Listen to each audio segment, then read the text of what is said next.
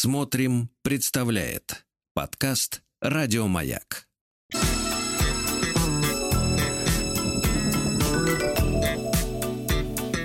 Сергей Стилавин и его друзья.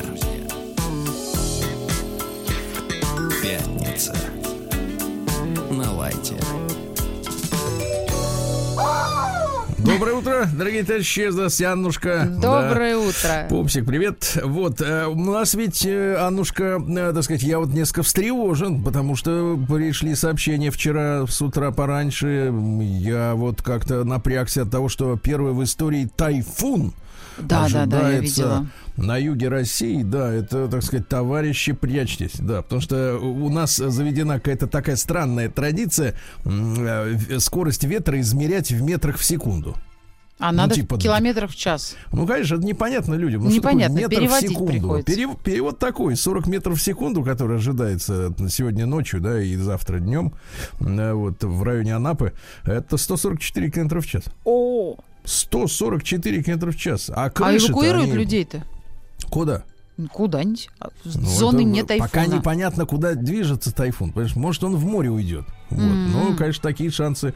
Но ничего, кому надо, кто надо, примет правильное решение. Правильно? Вот Да, и все. Вот. Да у нас же да, в столице плюс 21 сегодня без дождей. В Омске тоже без дождей, плюс 19. Давайте посмотрим, что творится в городе на Иртыше.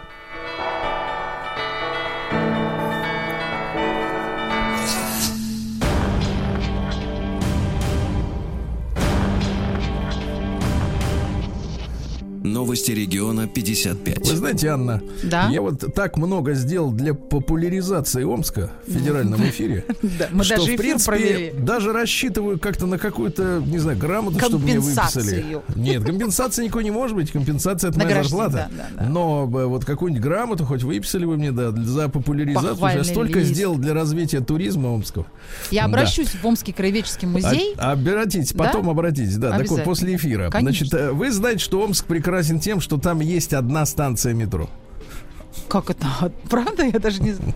А куда же она едет? Куда? Спускаешься, поднимаешься. А нас туда спускаешься, Входит утыкаешься мордой в, э, в в дверь другую. закрытую. Да, потому что станцию построили, а потом развалился Советский Союз, а финансирование, видимо, было, так сказать, э, союзным. Мгм. Вот так все это встало. А теперь новые подробности. Вместо метро в Омске хотят сделать метробас. Метроба... Ну, автобусы Метробас. под землей. Не знаю, что это такое. Такой пример, в принципе, есть у нас в Волгограде. Там э, есть трамвай, который... э, Дело в том, что Волгоград очень длинный город, там километров, ну, не знаю, 70 или 80 в длину. Вот. э, Вытянутый вдоль Волги. И там трамваи ходят частично сверху на поверхности, а частично уходят в, как бы как в тоннель, как в метро, понимаете, да? Есть Да. такой вариант. Ну, не знаю, что сделают в Омске. А, Мечей продолжают активно штрафовать за парковочные самодельные ограждения. Дело в том, что жильцы организуют после своих домов места для автомобилей. Не только в Омске, я вам хочу сказать. Да, Они но этим не, не занимаются. берут никакого разрешения, Абсолютно. используют тросы, веревки, цепи. Цепи. У нас весь двор да, такой. да, да. Хоть я так и не в вот, Омске. э, только в этом году снесено более 350 подобных ограждений. Добровольно лишь 10%, 3-4 амича сами убрали вот этот весь железный хлам. Но самая блистательная цифра другая. В прошлом году в Омске было демонтировано 666 парковочных мест. Ясно? Так вот. Восхищена искренне. Да. А Мича посадили за, на трое суток э, ареста за долг в 14 тысяч рублей. Дело в том, что в Омске прошел рейд приставов и полицейских. Они выявляли тех, кто злостно уклоняется от исполнения распоряжения об Кредитных уплате. обязательств. Ну, штрафы там и, и так далее. Там, 54-летний Амич, э, который затянул с выплатой четырех штрафов, отправили на 30 часов обязательных работ. А вот товарищ с 14 тысячами э, долга пошел на трое суток. Сейчас сидит. А Мич несколько раз за месяц обокрал один и тот же магазин, товарищи. Э, В Пока не торговом- попался. Нет, не попался, так и не попался. В, в торговом объекте на улице 10 лет октября пропали сперва углошлифовальная машина, затем игровая консоль. В пропаже, о пропаже узнали только во время инвентаризации, посмотрели камеры видеонаблюдений, э, заметили 30-летнего ранее судимого за кражи Амича. Дорогие 30-летние ранее судимые за кражи Амича, обратитесь, пожалуйста, по телефону в Омске 31 04 04 или 100 102 вас ждут. С повинной. Ну, по крайней мере, посмотрят, кто из вас похож на, на рыло в камере, да. А, из-за частного сектора Омск превращается в хуторок. Дело в том, что в Омске очень большие площади заняты частным сектором. Прямо в центре города, ну не в центре, ну как бы, ну в городе, да, есть отдельные дома, как вот э, СНТ или там, uh-huh. так сказать, коттеджи. Э, главный архитектор Омска Старченкова заявила, что частный сектор, занимающий большие площади в городе, нельзя оставлять в этом виде, в каком он есть сегодня. А делать с ним ничего не позволяют законы, понимаешь? Уродует лицо города, да? Вон лицо города, да. А в Омске дерзких воров-подростков нашли по огнетушителю, отогнали в кусты 15-ю модель «Жигулей» 51-летнего меча и начали ее разбирать, а потом понесли все, что вытащили из машины, по, э, по, по, по, по ходу теряя вещи в 300 метрах от машины, э, нашли аккумуляторную батарею, слишком тяжело было тащить, дали еще через 100 метров. По кустам были разбросаны гаечные, да, гаечные клю ключи, огнетушитель, трос, домкрат. В итоге э, след привел к дому подозреваемому 17-летнему Амичу. И дальше фраза такая. Малолетний вор, слушайте, 17-летний долбак, это не малолетний вор. Малолетний это когда человек тырит в 5 лет, понимаете? Конфеты хватит, хватит жалеть детей, потому что у вас малолетний в 17, а в 18 он становится сразу взрослым. Как-то это все не бьется, ребята. Вот. Малолетний 17-летний вор при привлек э, к тому, чтобы тащить аккумулятор, ему одному было тяжело, 12-летнего подельника, и все равно им было тяжело. Но аккумулятор, конечно, штука тяжелая, килограмм, наверное, 15-20 весит. Дальше, победитель сибирского международного бегового марафона э, получит э, 300 тысяч рублей. Так что, если вы бегаете, то в Омск можете подняться. Я вот. не бегаю. Жаль, э, а пора бы уже бежать от вашего кредита. Да. На полках, бегать, да? на полках омских магазинов появился фейковый сыр. Написано, что якобы сделан сыр российский в Татарстане на некоем ООО «Сыр-завод». Но следователи выяснили, что такого ООО в Татарстане нет. Поэтому становится неизвестным, кто, где и из чего делал этот так называемый сыр. Так что, товарищи, не потравитесь. А Мич, 38-летний, ну и, конечно же, ранее неоднократно судимый, поругался с женщиной в частном секторе в районе 22 часов вечера. Поругался, значит, вышел на крыльцо, смотрит, а на крыльце лежит свернутая шуба. И зажигалкой он эту шубу, чтобы отомстить женщине, которая, видно, что-то ему не дала, борща, наверное, или пельменей, вот, э, поджег зажигалкой, дом сгорел. Зачем у него шуба летом на крыльце лежит? Не у него, у а нее, у нее. У нее, да. Зачем? Видимо, моль выводила оттуда. У Амичей изъяли более 1500 единиц незаконного оружия, стволы, финки, э, сказать, а нет, финки это другое. Саморезы. Да-да-да, само, на, нарезное, самонарезное, да. А Мич выдал себя за директора фитнес-клуба по телефону и украл все деньги из кассы. Позвонил девушке-администратору, говорит, сейчас зайдет мужчина по имени Антон, выдай ему из кассы все. Девушка почему-то по телефону решила, что это звонит начальник. Позднее выяснилось, что, что это не, не надо. Да нет, просто у, серу надо из ушей вычищать вовремя девушкам. Да и просто да, перейдем, перейдем к событиям. Нормально.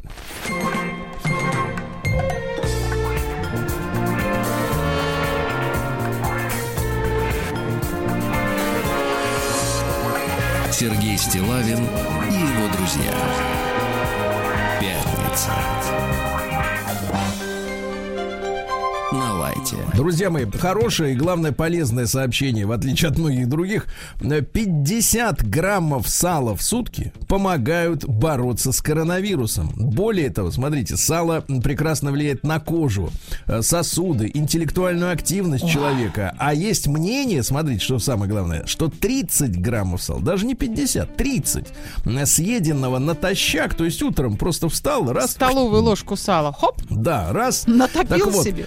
Сравнимо внимание, с принятием витаминной ванны. Это поможет, кстати, и мужчинам, которые устали ну, уже содержать этих женщин, которые все постоянно клянчат деньги на свои косметологические БАДы, салоны. витамины. Да, и спа, да. А они, она к тебе подойдет, слушай, дай мне денег, я хочу в салон, Нарежь так сказать, там, крылышко, как они говорят, перышки, почистить. На. Так вот, а ты говоришь, а ты раз туда, раз сало ей 30 грамм, говоришь, вот тебе витаминная банна. Давай, дальше работай. В Петербурге ищут кормящую суку. Она нужна голодающему тигренку. Дело в том, что от циркового тигренка отказалась мать. Дорогие товарищи, если у вас есть кормящая сука, обращайтесь в цирк. Тигрица. В петербургский, да. Нет, э, кота достаточно. И собаки. Она пока маленькая. УЕФА предложил ввести потолок зарплаты налог на роскошь. Слушайте, ну это какое-то сумасшествие уже. Ладно, они там на чемпионате это флаг радужный вывесили себе на эмблему. Это мы как бы, так сказать, сглотнули. Пережили. Но как нам понять, что они вот что пишут? Э, клубы, которые выступают в Еврокубках, а наши же там тоже иногда выступают, им будут иметь право тратить на зарплаты футболистов не более 70% от общего объема полученных средств. Это как же так? Что люди нищие должны что ли играть? Ходить, голодранцы. Люди пашут, Не пашут. лезьте, это не ваше собачье дело, сколько мы тут это, как мы. Вот именно. Суверенность у нас, то есть демокр... суверенная ну, Почем демократия. зря, вот. что ли, мяч гоняют вот от ворот именно. к воротам. Маша и Медведь стала самым популярным детским мультиком в мире. Но ну, я хочу поздравить наших мультипликаторов. Действительно, ребята молодцы.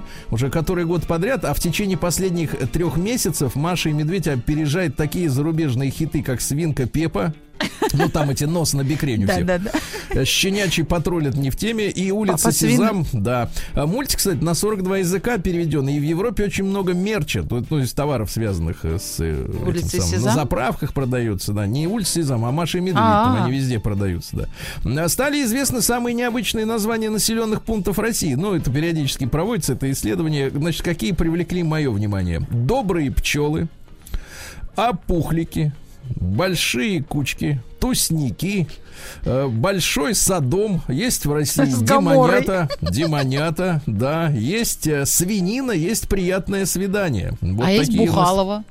Тоже это, есть правда, правда. Да, видите, все об этом думаете. Исследователи выяснили, что зумеры, ну это вот э, последнее поколение молодежи, ну потому что Z это последняя буква английского алфавита. Это лет 20, они, которым 18? Это до 24 лет. Короче, не, они очень хотят выйти на работу в офис, потому что дома у них нет условий для работы. Там и так работают мама с папой. Вот. А отселяться они не хотят, видимо, денег нет. Э, производители российского вина сообщили о том, что резко вырос, э, выросла цена на виноград. В в Крыму с 60 до 150 рублей, то есть более чем в, ну, в два с половиной раза. Вот, в Краснодарском крае с 60 до сотки. Ожидаем, что и цена на вино, видимо, повысится, к сожалению. Певице Тане Булановой отказали в регистрации на выборы в парламент Петербурга.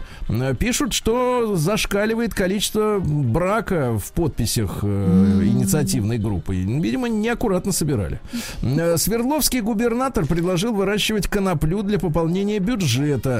Вот, пришла пора выращивать коноплю. А если серьезно, пишет губернатор, то техническую, конечно. Ну, конечно, веревки из нее, из нее можно делать много полезных вещей, понимаете, полезных вещей, а да. а некоторые ее просто жгут. И, Корабельные веревки из нее, знаю, делают.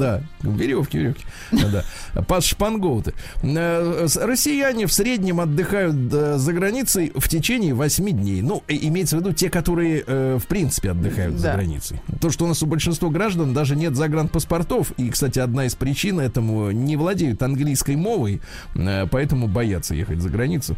Так сейчас против... же есть Google переводчик. Минуточку. Против компании S7 возбудили дело за отказ э, сажать на рейс пассажиров с билетами. Вместо них на рейс Новосибирск-Чита посадили трансферных пассажиров, которые остались от предыдущих стыковок.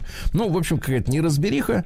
Э, и еще пару сообщений. Во-первых, э, чиновник, назвавший граждан, ну, определенных граждан кучей дерьма, объяснил свои слова. Все началось с того, что фигурист Алексей Ягудин, прекрасный мужчина, опубликовал фото из Красноярска и написал, что смог, смог, угу.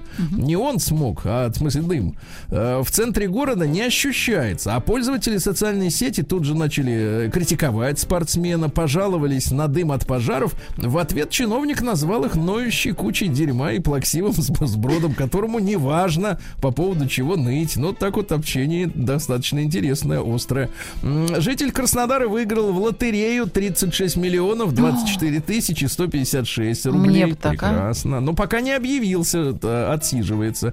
Да. А на бульваре в Мурино убрали плитку тротуарную, чтобы построить фуд-мол. Ну вот это мерзость, это вот эти нерусские слова, которые постоянно лезут. Ярмарка э, такая со всякими... Не ярмарка, а жра... ж- ж- Я бы Жральня. сказал так. Жральня, мультижра... Фу, Тоже не по-русски. Короче говоря, много съе- съедобных ларьков Съестных поставить. палаток много. Да, да, да. А граждане, так сказать, скандировали позор, прогнали рабочих, э, значит, снесли заборы и перевернули строительную бытовку к лесу передом, ко мне задом, чтобы не мешало идти людям по бульвару, да. Ну и, наконец, появится э, парфюм в честь 55-летия Чебурашки. Э, В отличие от некоторых наших подозрений, да, чем будет пахнуть э, спрей Чебурашка, некоторые думали, ну чем, шерстью какой-то, еще чем-то. Апельсинами. Его же нашли в Да, он апельсинах. Будет апельсинами. Нет? Вот. э, А герои э, мультфильма Простоквашино выпустили свой парфюм. э, Парфюм Простоквашино пахнет утренней росой. Ребята, А, неоднократно наблюдал молоком. утреннюю росу, она ничем не пахнет. Давайте перейдем к э, науке. Вы не чуткий. Наука и жизнь. Так, ну что, если вы хотите укрепить иммунитет, друзья мои, очередное исследование на эту тему, надо есть следующие вещи. Капусту, брокколи, э, в ней много витаминов А и С, и красный перец, я так понимаю, болгарский. Да, там самая большая концентрация витамина С из всех известных фруктов и овощей, почти втрое больше, чем, например, в цитрусовых. А ведь в цитрусовых много сахара, это вредно. Дальше ученые выяснили, что вдовцы больше всех рискуют умереть от рака простаты, в отличие от женатых мужчин. Понимаете? Да, а те, которые болтаются, они, видимо, посередине где-то находятся. А дальше создан новый контрацептив на основе антител. Вот это замечательная ну, новость. Короче говоря, э, который нейтрализует живчиков. А, Чтобы проверить эффективность, они ввели в овцу, чей, тут фраза очень важная, чей репродуктивный тракт похож на человеческий.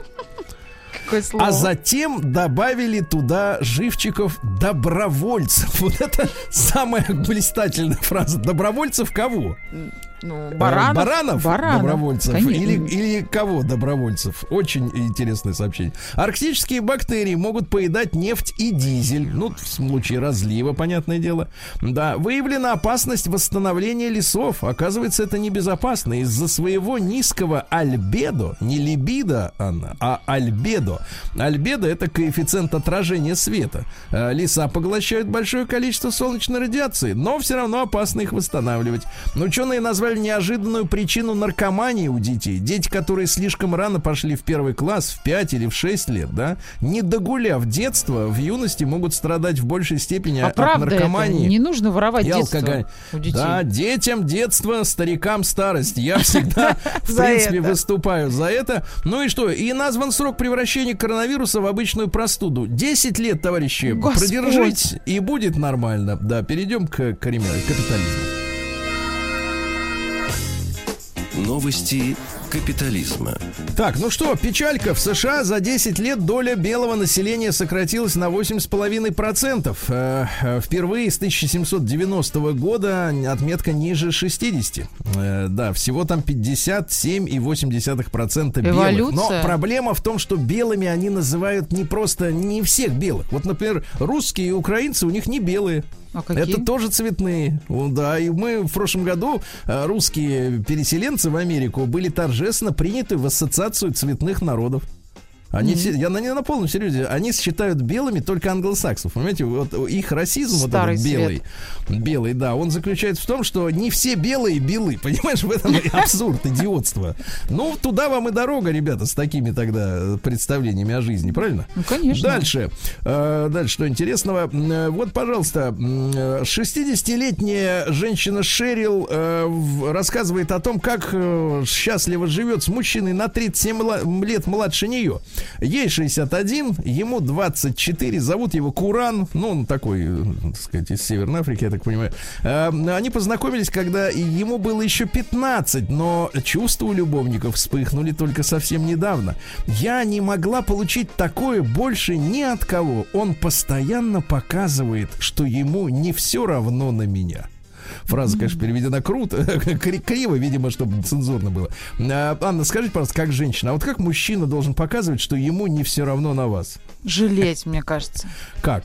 Ну, когда ты устаешь... Голубить? Голубить, жалеть, оберегать, только так. Ага, ну понятно. А вот пловец в Британии попал в окружение 50 акул во время заплыва. Они его покусывали, но ран не осталось, потому что у акул почему-то не было зубов. Вот, прекрасно. Ну и, ну и житница Канады, которая прилетела на вертолете за тортом и посадила вертолет на парковке автомобильной, предъявили обвинение. Вот видите, полудурки какие. Давайте перейдем к нашим криминальным.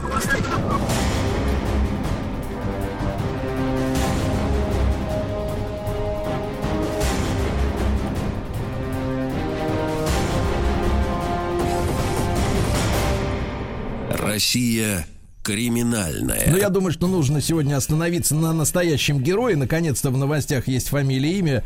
17-летний э, Сергей Тетеревков, надеюсь, правильно э, произнес его фамилию. Это у нас э, Урал, Свердловская область. Увидел, что рано утром горит веранда соседского жилого дома, и войти в дом было нельзя. Сережа тут же разбил окно, залез внутрь, разбудил там троих детей, мальчика и двух девочек, старший 6, младший всего 2 два годика, вынес их из дома, увидел, что огонь подбирается к соседскому дому, там разбудил целую семью и, и сказал следующее. Мне было не страшно, я боялся только не успеть. Герой Сергей Тетеревков. Молодец. Молодец. Парень. День дяди Бастилии пустую прошел. 80 лет со дня рождения. Ух ты, а ей уж 80. Разный, ну что ж, товарищи, нелегко, конечно, после сообщений об оргии на стадионе э, начинать обзор исторических, так сказать, событий, дат, ценных праздников, но, тем не менее, соберу волю в кулак. 13 августа у нас сегодня и отмечается Международный день левшей. Ну, представляете? Но, значит, смотрите, есть статистика. 10% населения Земли левши. А у меня только один тогда вопрос. Почему не проводятся парады гордости левшей? Зачем? Ну, как зачем? Сейчас принято, если Пора. ты в меньшинстве... Если ты другой, ты Если ты в меньшинстве, ты должен да. обязательно об этом заявить громко, потому что, возможно, ты можешь предъявить остальному большинству, что тебя не понимают, унижают, А их же не ущемляют, смеются. наверное, хотя их переучивали. А, конечно, не ущемляют, потому что среди левшей очень много талантливых людей. Вот в чем, наверное, проблема-то.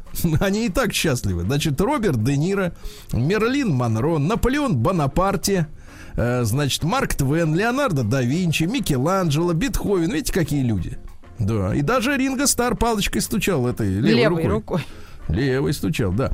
А сегодня в Японии день поминовения усопших. Такой у них, э, да, День важный. А в Индии отмечается Нагапанчами. Это праздник поклонения змеям. Дело в том, что интусы, они не только этим коровам поклоняются, они еще и змей уважают. Дело в том, что змей считают земными воплощениями наг. Наг. Наг э, и. А наги, наги это такие мифические змеи-подобные существа с человеческим торсом и с головой. А дальше змея, понимаете, дальше хвост. Ну, как То есть это как. Прям. Но, но русалка плывет, а это а ползет. Это ползет. ползет, да. Вот видите, да, представляешь, такой хвостатый мужик. То есть у него хвост длиной там, да. да. Международный день скептиков сегодня отмечается, да. Сегодня день встреч. Ну, особенно понятно, что это совпало с пятницей. День под названием «Виноват кто-то другой». Прекрасный Хороший день. праздник. День шумящих ракушек. Вот, видите, если прислонить ракушку к уху, да, то понимаете, там внутри будет бить прибой ласковый, не этот самый, не Вы тайфун. знаете, что если чашку прислонить, то тоже так будет? Нет, вы знаете, не, не знаю. Теперь, теперь знаю, к сожалению. Вы расстроили меня. расстроили. Да. Я Дальше. День филе миньон. Ну, один из самых дорогих стейков, да, и самых таких э, рафинированных. Ну и сегодня, конечно, любимый праздник многих женщин. День просекко. Очень многие женщины говорят, супер драй просекко, плиз. One time, да. Ну и, наконец, Евдокимов день. Э, На Руси особенное значение этого дня. Православные отмечали Евдокимово заговение перед Успенским постом. Вот. А, Впрочем, сам пост не считался голодным, поскольку приходился на лето, выбор большой, и новый хлеб, и свежие овощи, и многочисленные плоды, ягоды, свежая репка, которую на Руси ели вместо картофеля. Она, кстати, вкуснее, э, и, соответственно, больше в ней гораздо витаминов, и нет этого крахмала, от которого люди жиреют. Э, Так вот, говорили, что на Евдокима Нужно было обязательно заговорить борону. Ну, это плуг по-нашему, да? Э, Провести специальный обряд, чтобы... А, нет, барана это не плуг. Извините, товарищи, это я перепутал, попутал, постараюсь. Барана это, наверное, вот это, что плугом вырыли. Боронить же землю, а барана Нет, это вы как траншея. барану путаете с бороздой. Я смотрю, слушайте, вообще вы от сельского хозяйства оторваны на, накрепко. Нет, неправда. Накрепко. Из-за вашего кредита вас надо в село послать на перевоспитание, чтобы вы борону от борозды отличали. Точно. Борона это такая вот штука, которая разравнивает. Вот это что такое. Разравнивает. А, точно. Да, такие да-да. мелкие зубчики такие. Ну, давайте перейдем к событиям. Праздник каждый день. А в 1655-м Иоганн Христоф Деннер родился. Это немецкий музыкальный мастер. Он придумал кларнет. Ну, такой, интеллигентная дудка, да, с кнопками, кажется, у нее есть. Э, Дело в том, что он работал над усовершенствованием конструкции старинного инструмента под названием шалюмо. И вот доэкспериментировался, что придумал кларнет. Вот так. А в 1762 году родился, родилась, простите, героиня Великой Французской революции Анна Теруань де Мерикюр. Вот. Но она менее известна, чем там всякие Робеспьеры. В пять лет лишилась мамы. Воспитывалась сначала родственниками, потом ее сдали в монастырь. В 12 лет вернулась э, в семью новую отца. Ну, Вот уже как-то с мачехой она не заладилась у нее все. И в возрасте 17 лет ее заметила англичанка по фамилии Кальберт. И стала эта девочка спутницей англичанки. Ну, тут никакой грязи, Анна. Не, не тогда было, смысле. тогда было так модно, что у э, взрослой женщины может быть спутница, которая как бы, ну, так сказать, э, Помогает поста- ей во всем. помогает, но главное, что с ней можно по- поговорить, по- так сказать, об- об- перетереть. Компаньонка. Да. Пожив в Париже и в Лондоне, где она была певицей и любовницей английского офицера, внимание, певица и любовь, то есть днем вечером поет, ночью любит. Любит. А, Да, а также в, в Италии жила она в компании известного певца Кастрата. И тут она услышала, она в Англии была, а, услышала, что во Франции собираются вот эти те самые генеральные Кипиш какой-то штаты. Да, да, да. И поскольку она успела поиздержаться, то есть бабосики кончились, она продала остатние драгоценности, поехала на родину, участвовала в революционных событиях от безденежья, понимаете, от безденежья, да. У нее была сабля, был пистолет, и она возглавила процессию в Версаль с требованием королю пошел вон, представляете? Вдруг что перепадет. бешено, бешено. Все, почему? А детство сложное, детство сложное, денег нет, компаньонка отказалась. родом из детства. Вот. Но чем оно все, значит, закончилось? А, Вот, э, дело в том, что весной 1793 она выступала в, пар- в поддержку э, жирандистов, ну, то есть э, не на тех немножко поставила в ходе, так сказать, революции. Ее окружила толпа э, женщин, которые были настроены против жирандистов. Они раздели ее до нога, отобрали у нее пистолет, бриллианты, э, эту самую шпа, шпагу, Саблю, ружье. жестоко выпороли, но в хорошем смысле выпороли, то есть э, плетью. Э, Марат выбили. прибежал из ванны, из ванны, помните, он бежал. Марат, да, Вот, он остановил все это дело, да, говорит, стоп, стоп, товарищи. Ну, а здоровье подорвано необратимо. Сразу же после этого ее отправили в психиатрическую лечебницу, где она уже в 1817 году и умерла. Представляешь, вот раздели до нога, и женщина сошла с ума. Можете себе представить? Вот Ну такая вот. Нет, от порки не, не с ума не сходит, сходит с ума от стыда. В 1814 году Андреас Андерс Йонас Ангстрем родился. Это шведский физик, который обнаружил на Солнце водород. То есть он там постоянно горит. Откуда только он там берется в таких количествах, непонятно, да, до сих пор. Вот, а, е- а если кончится, что же нам тут Тогда помирать все, в темноте? солнце потухнет. Да. А в 1822 вышел указ в России о запрещении тайных обществ и закрытии масонских лож. Ну, те, конечно, сказали, конечно, мы расходимся и, и как бы разошлись, да. А В 1829 Иван Михайлович Сеченов родился физи- физиолог наш знаменитый. Он э, научно доказал, что продолжительность рабочего дня должна быть, а теперь внимание, ребят, крамола, не более 6 часов в день. А что же делать? Что делать? Поч- Вот вопрос следующий. Почему большевики не ввели, э, так сказать, научно доказанный э, Да, эффективный шестичасовой рабочий день? Почему у нас 8? До сих Вот пор институт Сеченова, а работаем, Да. Как а валы. работаем как, как эти, как кони работаем. да? Собаки, кони. Да, нас как собаки работаем, да-да. Вот, э, ну, цитаты есть. Э, У мужчины, который настолько умен, что выяснил, что 6 часов и баста, э, он должен быть разбираться и в других вещах. Например, любя женщину, мужчина любит в ней, собственно говоря, свои наслаждения. Понимаете? С Себя. одной, с одной перед не себя, а наслаждение это разные вещи. И, наконец, э, человек, переживший все натуральные фазы полной любви, едва ли сможет э, полюбить страстно во второй раз. Повторные страсти это лишь признак неудовлетворенности предыдущими. Нет, Понимаете? это он просто на свой опыт опирался. А что, вы умеете любить дважды? А мне повезло, я однолюб. Я как? Ну, так а что, тогда вам не в чем, так сказать, с- Ну, соперничать я- с Сеченовым. Ну, мне нет, а другим-то Да. зачем сразу всем обрубать шанс Да. на вторую любовь? Ну, хватит, хватит. Вы законная жена, платите кредиты. Что вам еще надо в этой жизни? Да, в за правду. 1836 году Николай Японский родился. В миру Иван Дмитриевич Касаткин. Это миссионер, который основал православную церковь в Японии. Он приплыл туда, получается, 100, м, э, 160 лет назад, в 1861 году. М, Первые годы своего пребывания в Японии изучал японский язык, потом перевел на японский священное писание, создал э, духовную семинарию, шесть духовных училищ для мальчиков и для девочек. Ну, в общем, очень многое сделал для, так сказать, церкви в Японии. А в 1844-м Иоганн Фридрих Мишер родился. Это швейцарский ученый, который открыл в ядрах клеток вот те самые сегодня с- на слуху нуклеиновые кислоты ДНК и РНК, понимаете? Все наследственность вот эту И открыл, да, вот наследственность, и всё? встраивание вирусов, Да. так сказать, и прочее, прочее, прочее. Вначале новое вещество получило название нуклеин, а позже, когда Мишер определил, что это вещество обладает кислотными свойствами, э, вещество получило название нуклеиновая кислота, понимаете, да?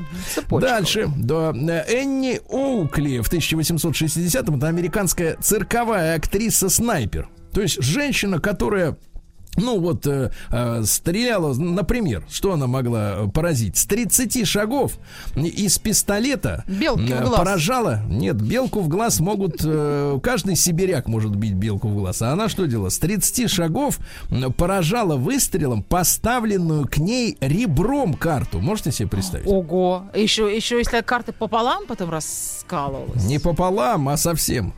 Дальше. Могла попасть в подброшенную воздух игральную кость э, домино. Представляете? Да. Сбивала пепел с конца сигареты. Представляете, какая точность, да. И, э, значит, причем, что самое интересное, а сигарету это в этот момент курил ее муж. Кстати, какое доверие между Да. людьми, да, какое доверие. Ну вот, ну ве- великая женщина, да, да, великая женщина. Э, Вот э, к, к к несчастью, значит, э, была напечатана в свое время статья, в которой эту прекрасную циркачку, вот, вернее, цирковую, извините, циркачи не любят, когда их называют циркачами, цирковую, обвиняли в продаже брюк с целью купить кокаин. Вы представляете?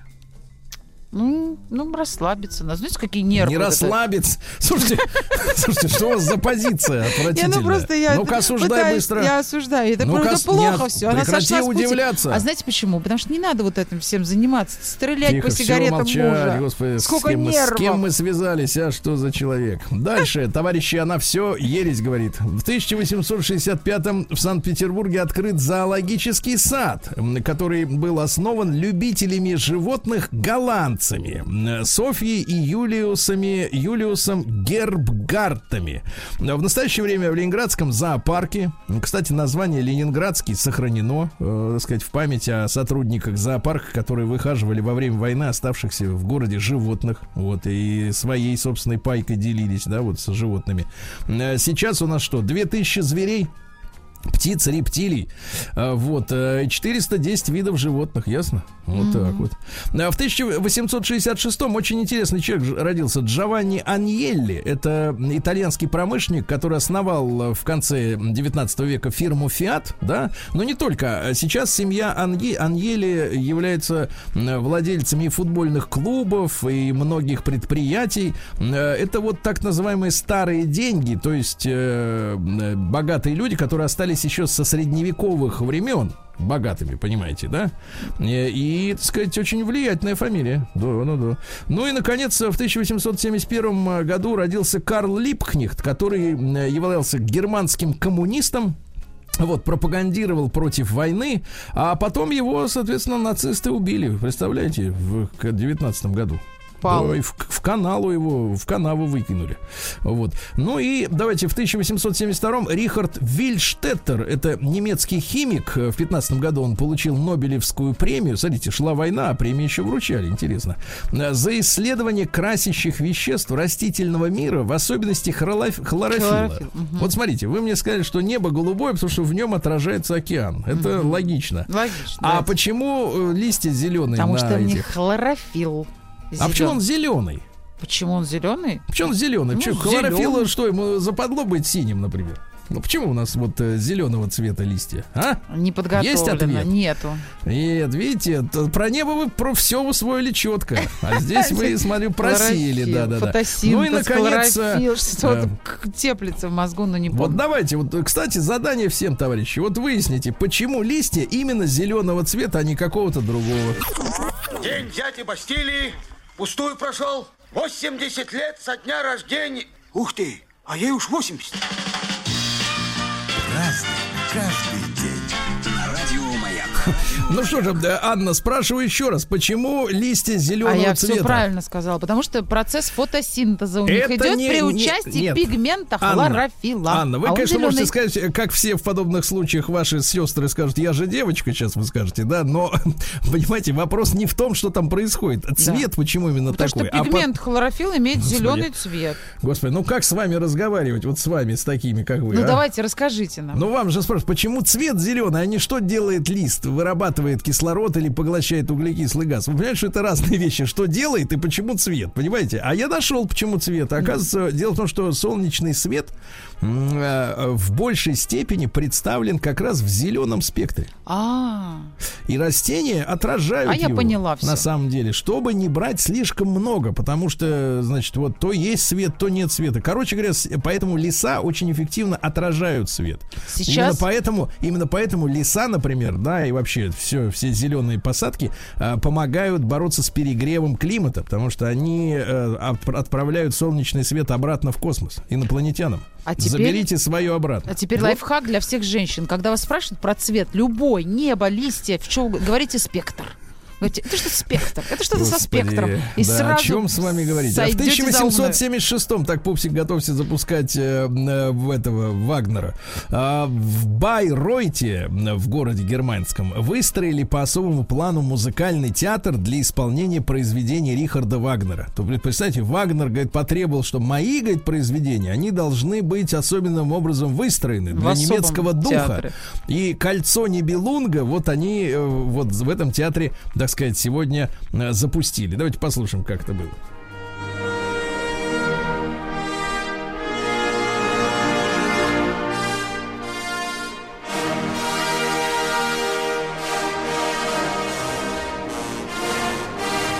Хочется рвать и метать, да? Вот, Мощь такая, да?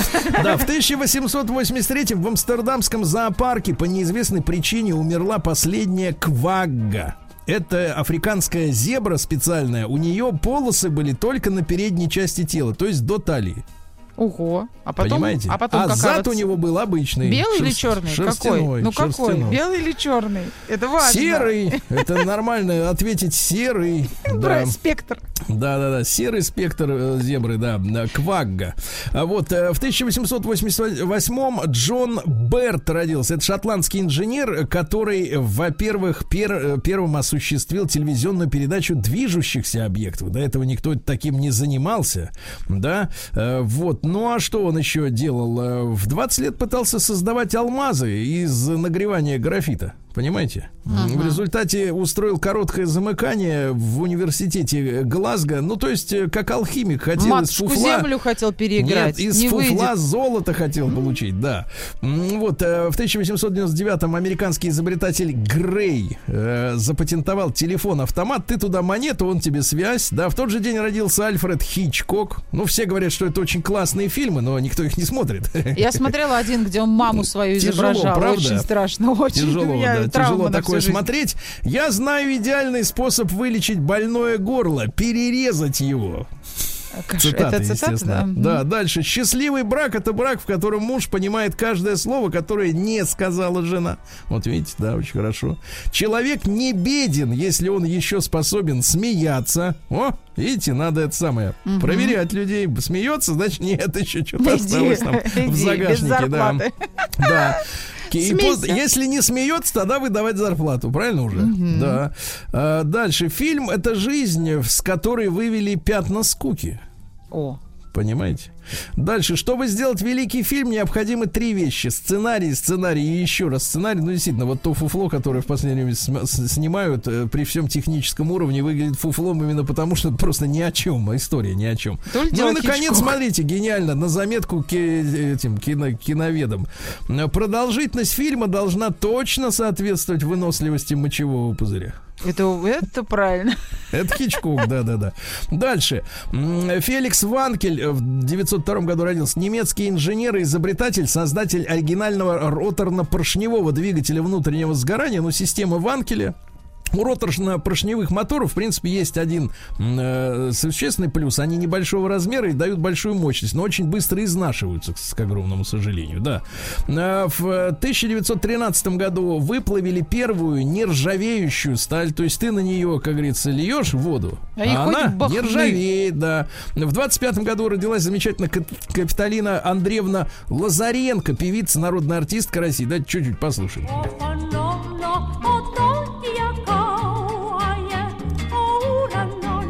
Вот видите, видите, как хорошо. В 26-м году Фидель Кастро родился, рус, да? Вот сейчас Григорий, Алексей, Григорий, э, так сказать, господи, Александр Григорьевич Лукашенко 8 часов 15 минут выступал.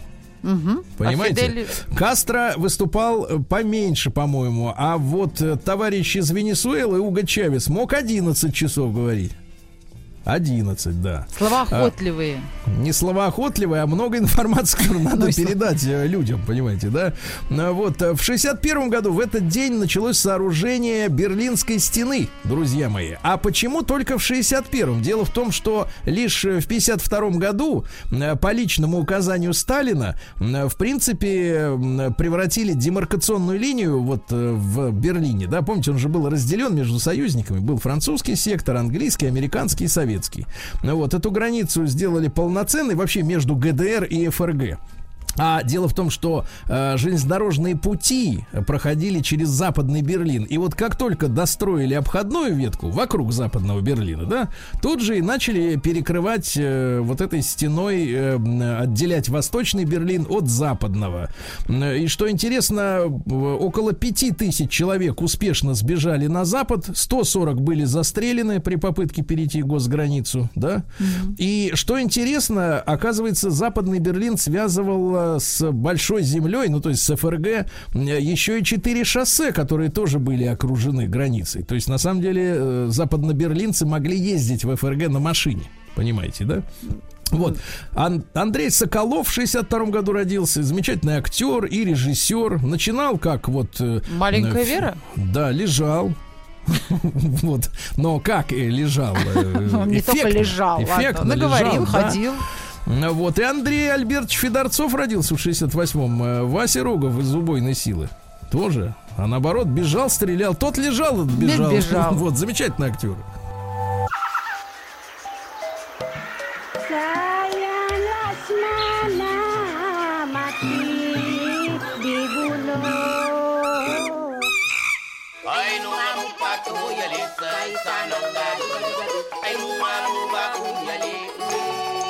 Отпуск каждый день. Друзья мои, отпуск каждый день. Действительно, вплоть до конца лета мы путешествуем э, по нашей э, здоровенной такой большой планете, где мы только уже не побывали. И в нашей стране, и в Европе, и в Африке. А на этой неделе наш главный герой это Юго-Восточная Азия. Ну и я очень рад э, приветствовать на связь нашей студии Наилю Ахундову. Мы уже встречались на этой неделе. Я напомню, что Наиля 6 лет живет на диком острове в Индонезии, на острове Сумба. Э, Так называется ее инстаграм, Хэппи Сумба. Наиля, доброе утро. Да. Здравствуйте. Да, Наиля, что произошло интересного на острове с тех пор, как мы вот э, не слышались в эфире? Не хочу вас разочаровывать, но я сейчас не на острове, я сейчас в отпуске. А, в отпуске. Это прекрасно. Ну, что же, что же, рады, рады. Ну что же, но отпуск рано или поздно заканчивается, правильно, да. Неля, Да, так вот мы сегодня поговорим о странной и страшной еде Юго-Восточной Азии. Дело в том, что, э, Неля, вы же видите, что происходит. Наверняка вы читаете новости, да, до вас доходят какие-нибудь там телеграм-каналы и просто новостные э, сайты наверняка вы смотрите, где нам, ну, наверное, где-то года как три уже начали достаточно назойливо рассказывать о том, как будет здорово, ребята, когда мы вас всех переведем на червяков, тараканов, жуков. Вот, вы все будете хрустеть их хитиновыми этими черепушками э, и радоваться тому, что сохраняете планету от воздействия газа метан, которые выделяют проклятущие коровушки, да. М, Вот, э, Наиля, ну а с чего мы, собственно говоря, начнем? Давайте-ка, давайте мы посмотрим, что вы, вы же переехали, да, туда. Я помню вашу историю. Вы жили в Санкт-Петербурге, да, где, в общем-то, Да. могли себе позволить и пипышками питаться на, на конюшиной, правильно? Вот, и пельмешек отварить. Да, а тут, видишь, извините меня, Азия. Вот с чем вы столкнулись? Э, Я понимаю, женщины более такие экспериментальные существа в плане еды, мужчины, наверное, более консервативны, как мне кажется. Но с чем вы столкнулись? Что вас до глубины души поразило, вот лично вас? Ну, столкнулась с тем, что да, действительно, почти везде едят э, насекомых, э, личинок, те же самые э, пресловутые летучие мышки, от которых у нас сейчас столько проблем, да. Так. А, вообще едят все, что летает, ползает, э, плавает, э, бегает. Вот что поймают, то и едят. Ну, все то, что ползает медленнее человека, насколько я понимаю, да, потому что бегать за ними особенно тоже не хочется. Ну вот. Дело А- в том, что, например, сумбанцы, они прекрасные охотники. И до сих пор они охотятся не с ружьем, у них нет ружей. Они охотятся копьями. То есть они вполне могут развивать себе приличную скорость, чтобы загнать какого-нибудь там лесного кабаненка или обезьяну. И Мгм. охотятся копьями, охотятся камнями, и им это прекрасно удается. Погодите, погодите, вы хотите сказать, что обезьян тоже едят? Не только Ганнибал Лектор, э, так сказать, э, Конечно. Все едят. все едят. А вы пробовали обезьяну? Но Нет, обезьяны я не пробовала. Ну хорошо, славьте Господи. Но, с другой стороны, скоро отпуск закончится, может быть и да. Так вот, э, э, Наиля, э, э, вот я так понимаю, что все это приготавливается, э, так сказать, вот все эти гады, да, или эти обезьяны даже человекообразные, это все приготавливается. Главное добавить риса и побольше пер, перца чили. Или я ошибаюсь вот в этой технологии? Правильно, правильно. Азиатская еда, вот что в Азии, вообще во всей Азии, не только на Сумбе, что в Азии считается вкусной едой, это ну, обязательно наличие риса. Э, остро должно быть, очень остро, чтобы из носа, из глаз вот это вот все текло, тогда вот прям вкусно. И э, специи или какой-нибудь соус, который будет прям сильно пахнуть, то есть очень важны запахи. Например, э, вьетнамский соус, знаете, такой из тухлых креветок. Когда креветки в бочке под солнцем держат там месяцами, да, вот они Так. все прям тухнут. И потом из этого делают соус, который прямо деликатесный. И вы знаете, что самое Ну, смешное? Деликатесный, деликатесный это с точки зрения их, или вы подтверждаете, что это гни, гнилье, Нет, я это деликатес? подтверждаю. Я подтверждаю, это очень вкусно, но э, вкусы, конечно же, меняются. То есть, когда впервые попадаешь в Азию, просто ходишь с зажатым носом, потому что ну, везде воняет. Невозможно. Э, тот же самый фрукт э, дуриан, например, да, король фруктов. Наверное, вы о нем слышали. Самый Их даже запрещено, по-моему, самолетом перевозить. Вот в багаже. Их не только самолетом, их и в автобус нельзя. То есть в той же Малайзии везде прямо стикеры такие. В автобус дурианом нельзя, в холодильник нельзя, в отель нельзя, там, в парк нельзя, их никуда Куда нельзя. можно? Очень сильно. Э, Можно вот там, где их разделывают, например, продают, можно там же его разделать, съесть, вымыть руки, почистить зубы и, и уйти довольным. А, а, слушайте, ну вот, а вот так вот, вот, вот вы объясните, ш- э, чем эта зараза пахнет, вот э, что это такое? Э, ну, я вам скажу две точки зрения, да, начинающий турист или там впервые попавший в Азию, вот как я, у меня был такой же опыт, ну ладно, я купила, вонь страшная, воняет такими, знаете, грязными носками, трех-пятидневные носки, м, которые замочены в кипятке, ну вот, ну, ужасно просто. Думаю, ладно, может быть, это вкусно, наскусываешь, и ты понимаешь, что это просто вареный такой склизкий лук из э, супа из какого-нибудь. То есть, ну, естественно, первая реакция это все выплюнуть, э, смыть в унитаз, все проветрить, почистить зубы и больше никогда вообще. Но проходит пара лет в Азии, и сейчас, например, мы с друзьями устраиваем прямо дуриан-пати. Каждый приходит со своим дурианчиком в сезон, это нереально вкусно. То есть теперь я это воспринимаю исключительно как потрясающий крем-брюле. И по вкусу, и по запаху, и мне прям нравится. Не Ужас. только мне, вот всем моим друзьям, которые живут в Азии несколько лет, вкус настолько меняется у вас, что ну, это реально вкусно. То есть, в принципе, наше сегодняшнее представление о том, что такое хорошо и что такое плохо на кухне, это все условности, правильно? Да, это все меняется с временем. Я сейчас вот возвращаюсь домой к родителям, я уже не ем какие-то продукты. А Мне что это у вас, кстати говоря, да, вот Наиля, смотрите, вы 6 лет там прожили, вы приезжаете, соответственно, в Питер, да?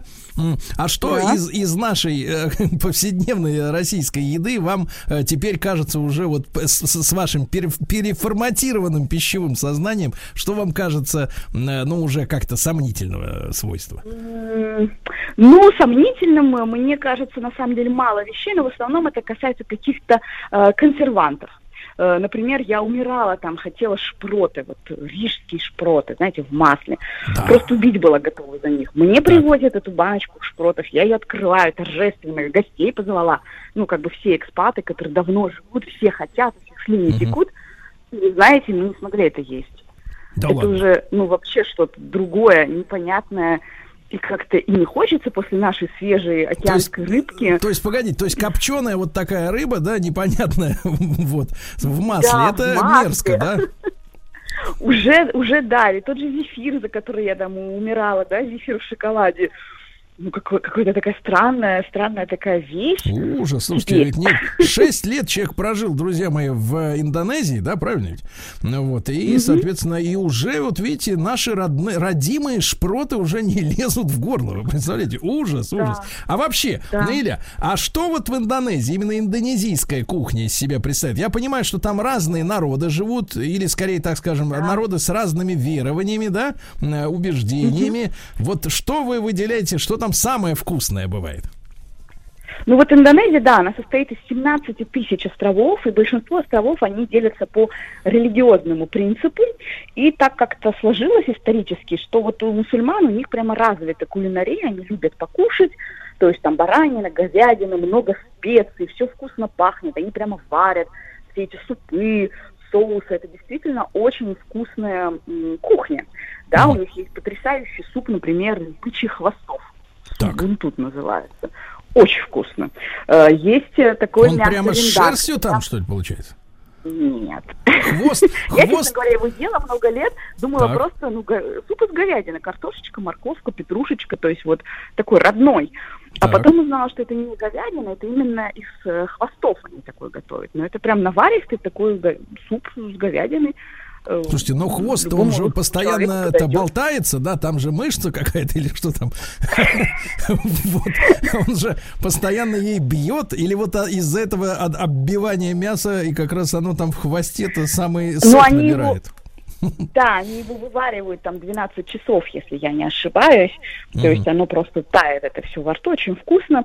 Потом есть у них такое мясо ренданг, мясо э, в специях в индонезийских. Оно настолько вкусное, настолько популярное, что несколько месяцев или год, может быть, назад прилетал такой э, повар, по-моему, Гордон Рамси, известный на весь мир. Он прям прилетал и учился это готовить. Настолько это вкусно. Тоже А вся фишка вот- именно в, в специях, они какие-то особенные Да. там. Э, Это просто... Нет, они не особенные, но это смесь. Там э, гвоздика, кардамон, вот это вот все, оно как-то вот так вот мешается по секретному рецепту. И получается вот очень вкусненько. Но говядина это все как бы едят мусульмане. На Бали там индуисты, они не едят говядину. Так. Соответственно, у них все закручено вокруг э, свиней и уток. Так. И вот на Бали обязательно, вот обязательно нужно пробовать свиниш- свинюшку на вертеле. Называется бабигулинг. Целиком берется свинья, потрошится на, на, к- на вертель, на- надевается. И вот так вот она крутится там сколько-то, 10 часов, да, получается такая хрустящая. Очень вкусно, очень популярно. Смотрю, нет у вас сочувствия к поросенку. Да. Слушайте, а вот, э, дельфинов они, дельфинов едят, вот скажите. Ну, есть один такой остров, он э, вулканический, то есть просто люди живут на вулкане, у них там ничего не растет. Да. И, соответственно, они живут исключительно рыбалкой. И есть несколько мест в мире, где людям разрешено охотиться на китов и на дельфинов, потому что, ну, так же, как у нас на, на Курилах, да, по-моему, там э, тоже эскимосам им можно, потому что они всю жизнь ели этих китов, и э, это помогает им там как-то переваривать пищу, они без этого просто погибнут. Э, То же самое на этом острове. Это единственный остров, на котором можно охотиться на китов, на дельфинов, вообще на всех. Но э, в защиту э, этих людей скажу, что они и это делают по старинке. У них есть священные лодки, на которых они, вот заметили стаи дельфинов или китов, на вот этих вот освященных шаманами лодках выплывают в открытый океан и охотятся копьями, то есть они гарпунами выкидывают и дельфинов, и огромных китов. То есть тут как бы это очень опасно. Да. Поэтому понятно, что это не каждодневная еда, э, но да, им можно. Понимаю, едят. понимаю. Нелли, а те, которые вот живут в джунглях, не то чтобы на, э, острове Вулкане, где ничего не растет, а где наоборот все растет, там они вот кого едят? А там они едят дерево, потому что в джунглях растут деревья. Они все, они не занимаются там сельским хозяйством, они там ничего не выращивают, и они едят саговые деревья. Так. А, Это вы пробовали? Я пробовала. Это такая клейковина, э, Так. такая кисленькая, я даже не знаю, как это объяснить. Закручивается в какой-нибудь сухой лист, и оно такое, ну, как э, забродившее. Вот представьте вкус кваса, Так. как будто бы это рис. Вот Квас такая как вот будто рис. Это понадобится фантазия, так. Ну, это вы просто жуете, как будто вот э, жу- жуете квас или там что-то. А потом что чувствуете? Радость? Нет, потом чувствуете голод, потому что этого очень мало, и кроме этого больше ничего нету. Если я иду в джунгли там на 3-4 дня, я питаюсь только этим. Или, или они берут вот эти же саговые деревья, огромные, э, распиливают их, да, и ждут, когда пенечек, он Так. вот загниет совсем, чтобы там труха была такая, это же влажный тропический лес, там все вот Да. гниет, и там такие жирненькие опарыши Э, черви? появляются.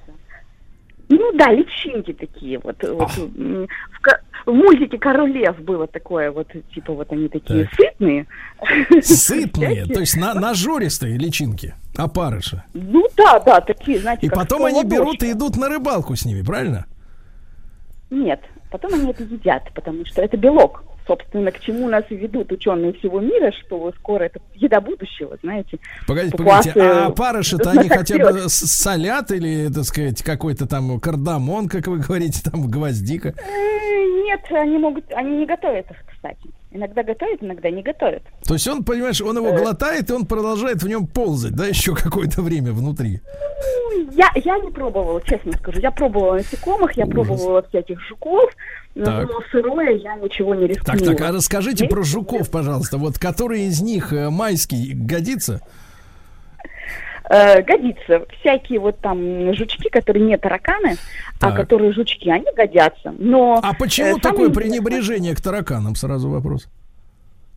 Ну, дело в том, что папуасики, они же не дураки, они живут в природе, они за ней э, следят, и они не едят и не охотятся, кстати, ни на каких животных, которые питаются мусором или падалью, или А. там хищников. То есть они не едят ворон, они не едят кошек и, и тараканов или крыс. Вот э, какая-нибудь полевая мышка это самое вкусное, что может быть вообще. А, а собаку могут съесть тогда?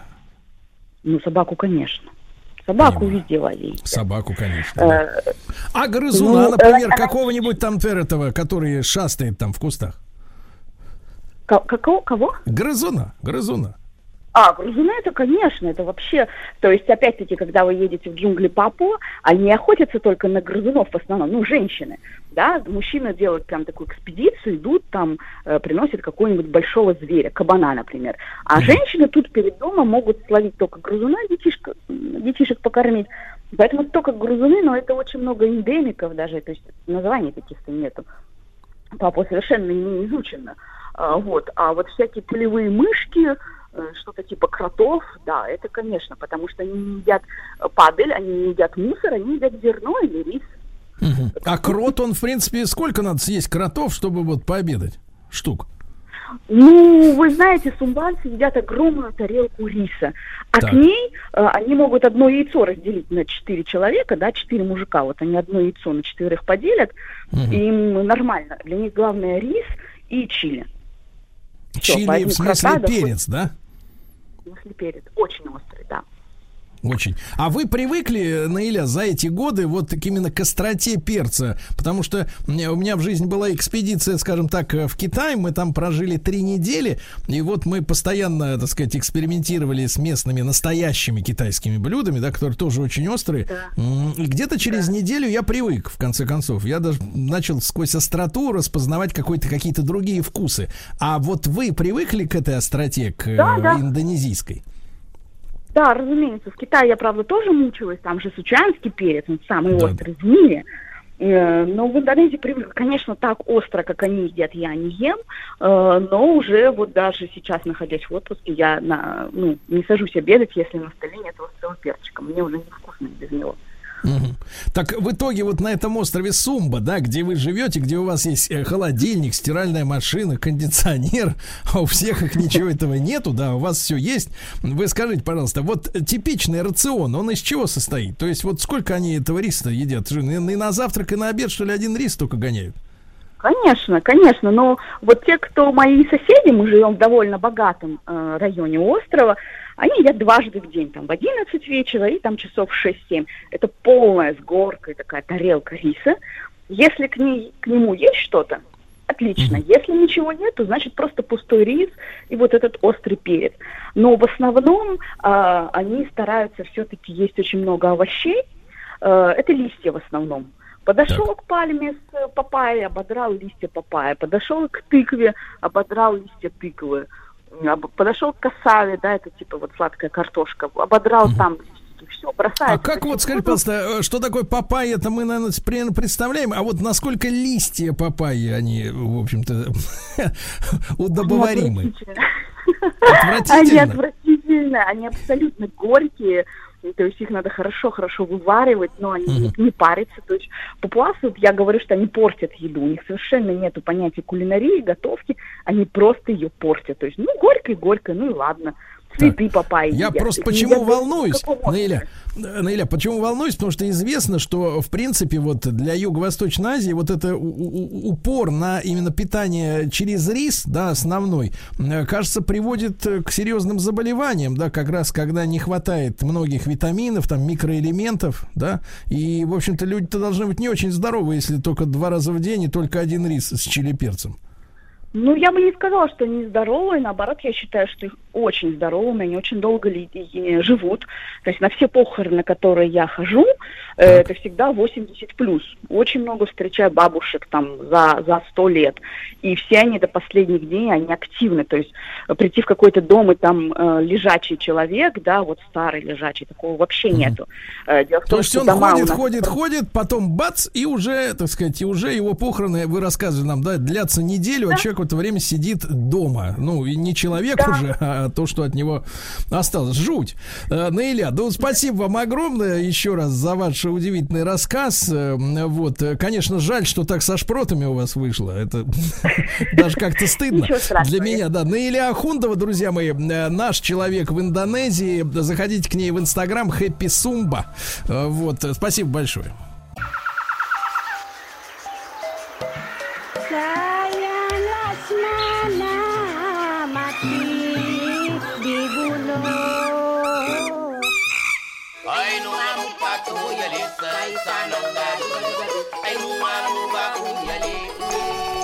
Отпуск каждый день. Друзья мои, Юго-Восточная Азия, э, наш э, сегодняшний разговор о ней. И мы поговорим в этой части программы о другой Юго-Восточной Азии. Не о той, что видят туристы на Паттайе, вот э, в пятизвездочном отеле, ну, вот и прочее, прочее, прочее. Конечно, мы хотим поговорить об этом с путешественниками, за плечами у которых много-много стран и много впечатлений, есть чем сравнить и действительно увидеть редкие м, вещи. Я приветствую в нашем эфире э, Виктора Короткова. Виктор, доброе утро. Доброе. А вместе с ним Любовь Одерова. Любовь, доброе утро. Да. Доброе. Я понимаю, что вы супруги, правильно? И за плечами у вас более 70 стран, причем э, вместе с дочкой. А сколько ей сейчас лет? Раз пять. Путешествуем в трех месяцев. Вот так вот, да. А супруги создали полезный travel блог под названием Тревелизм. Вот. Ну и мы сегодня поговорим, естественно, о той незнакомой, да, Азии, куда, может быть, э, и не едут туристы. Кстати говоря, э, вот, э, ребят, Виктор и Любовь, как бы вы сформулировали, вот почему вам интересно исследовать какие-то неиз- неизведанные места, а вот большинство людей хотят тухнуть на пляже и, и, так сказать, и ходить э, в all-inclusive 7 раз на- на- в сутки. В чем между вами разница? Ну, все люди разные, у всех разные потребности и желания, и зачастую получается так, что люди работают, ждут долгожданного отпуска два раза в год, и это время они хотят провести в удовольствие, в кайф на море. Вот. Так как мы предоставлены сами себе, да, мы оба предприниматели занимаемся фестивалями авто- автомобильными и бьюти, и можем себе позволить чуть больше путешествовать, чуть чаще. Вот. Это не значит, что дороже, но у нас изначально такие приоритеты познать мир, познать не только страны, известные города, но и каждый регион, каждой стране. Так становится интереснее. Ну, понимаю, понимаю. Больше свободного времени, соответственно, да, и э, интересы появляются. Э, э, Товарищи, ну тогда с чего начнем? Начнем, может быть, как говорится, с Брунея? Да, я считаю, что Бруней очень сильно недооценен путешественниками, потому что находится черт знает где, а не все даже знают, где он находится. А находится он на а, одном из самых больших островов в мире а, под названием Калимантан. Это восточнее Малайзия. И он поделен на три государства. Собственно, делит его Малайзия и Индонезия. И 1% достался как раз-таки Брунею. И страна на самом деле удивительная по множеству факторов, начиная со столицы э, с трехсложным названием Бандар серии Бегаван, вот, которая привлекает э, туристов э, во всем мире э, своей известной плавучей деревней. Представляете, столица а, на реке выстроена еще с давних времен а, плавучая деревня на сваях, проведенным водопроводом уже сейчас, а где живут люди по-прежнему, есть школы, и живут они на самом деле, ну, выглядит это страшно, я вам так скажу. Но э, побывать там, наверное, хочет каждый путешественник. И вот когда ты ходишь по вот этим а, мостикам, там все реально над водой, видишь детишек, выходящих из школы, видишь дома, в которых и э, курятник внутри, или на э, таких специальных клетках снаружи висят они над водой. В общем, там все в одном, и это вот с давних времен. При этом очень важно заметить, что Бруней у нас там султанат, и считается, что там люди очень хорошо живут. То есть там типа живут богатые люди. Но а, эта формула на самом деле очень, очень сомнительная, как вот у нас есть там средняя зарплата, да, там по Москве. Но это когда кто-то 500 тысяч получает, а кто-то 20. Вот, и получает средняя там 200. А там то же самое, только мне кажется, что султан и его там приближенные получают все, а жителям остается ничего. И в среднем все хорошо живут. А в принципе, вот, это, вот этот один процент от острова, э, с какой территорией можно сравнить это государство вот в наших масштабах российских? Ой, в наших российских, мне кажется, что это настолько маленькая тема, как, наверное, не знаю, Люксембург, может быть, даже поменьше. Ага, понимаю. То есть с нами, не знаю, это, наверное, размер с Москву. Вот, Мгм.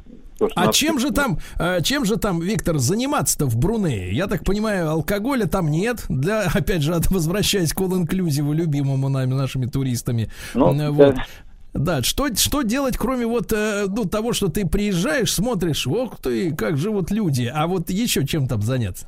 На самом деле, э, вроде как э, государство поддерживает жителей, и э, там бесплатная медицина, бесплатное образование. То есть люди себя комфортно чувствуют, потому что султан вот так вот э, по- от, от широкой душой благодарительность своих, соответственно, жителей. Да, вот, то есть им оказывается всяческая поддержка. И у меня сложилось впечатление, что больше ничего не надо.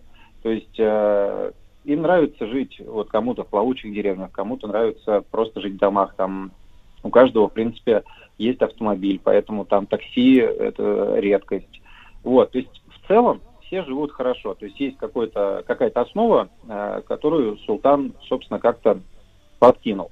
Вот, поэтому сложно сказать, чем они занимаются, но при этом настроение у жителей, они любят султана, при этом он самый богатый человек, наверное, на планете там. Ну, То есть, для примера, которые не ходят в спорт.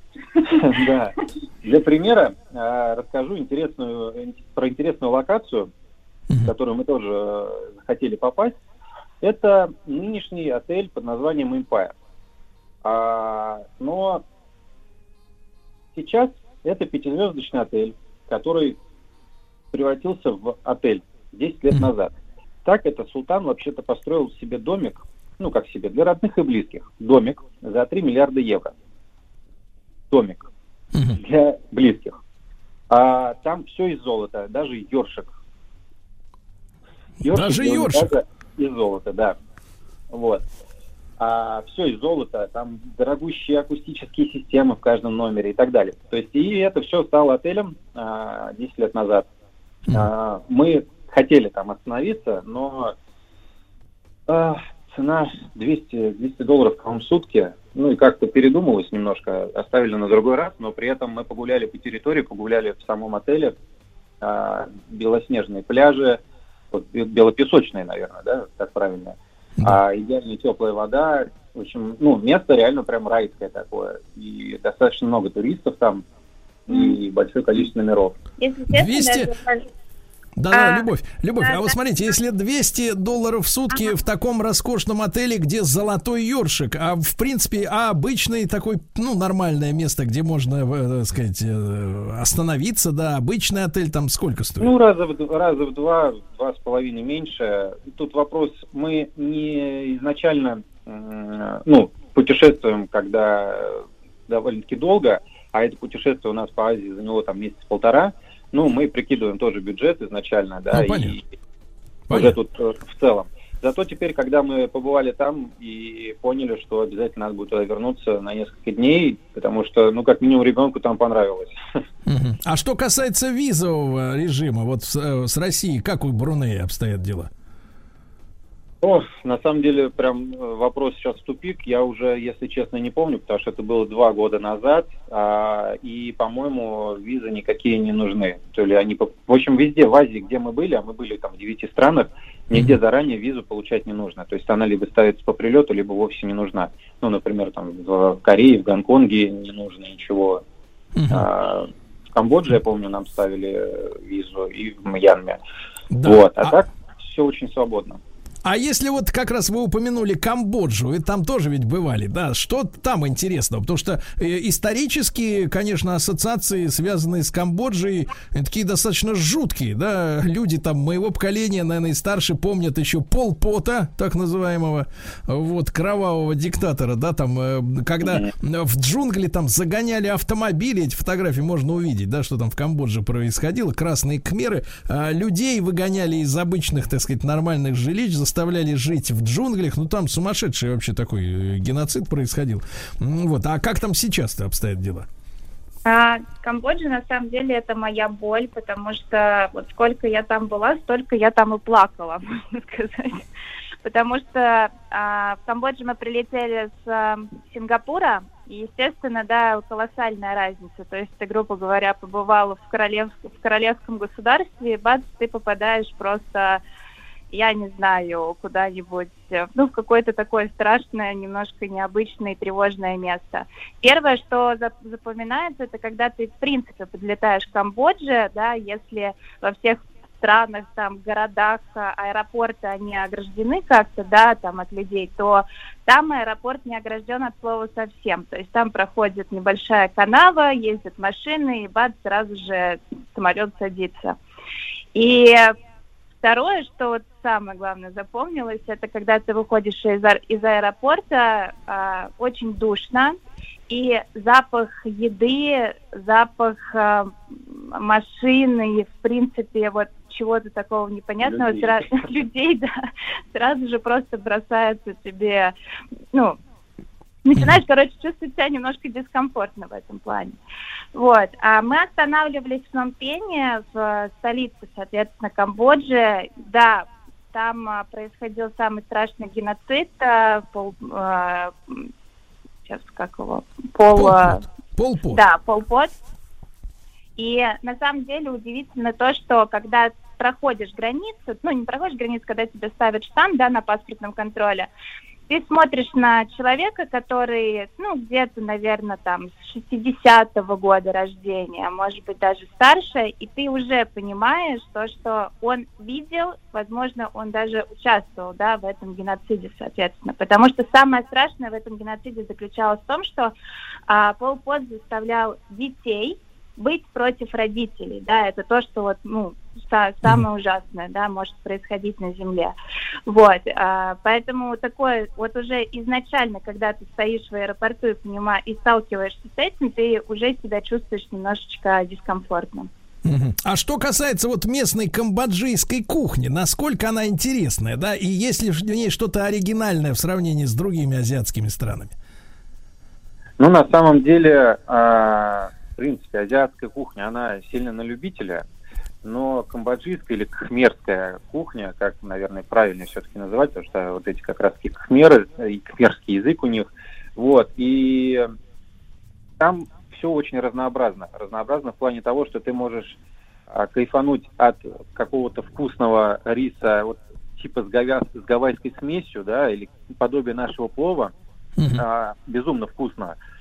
При этом э, другая отвратная сторона питания это помимо вот этих всяких диковинных там змей и прочего, и, что, кстати, запретили недавно Да-да. змей на- уничтожать, а туристы, ну, так, так как они требуют этого, готовят, и змеи уже под- ну, сильно Да.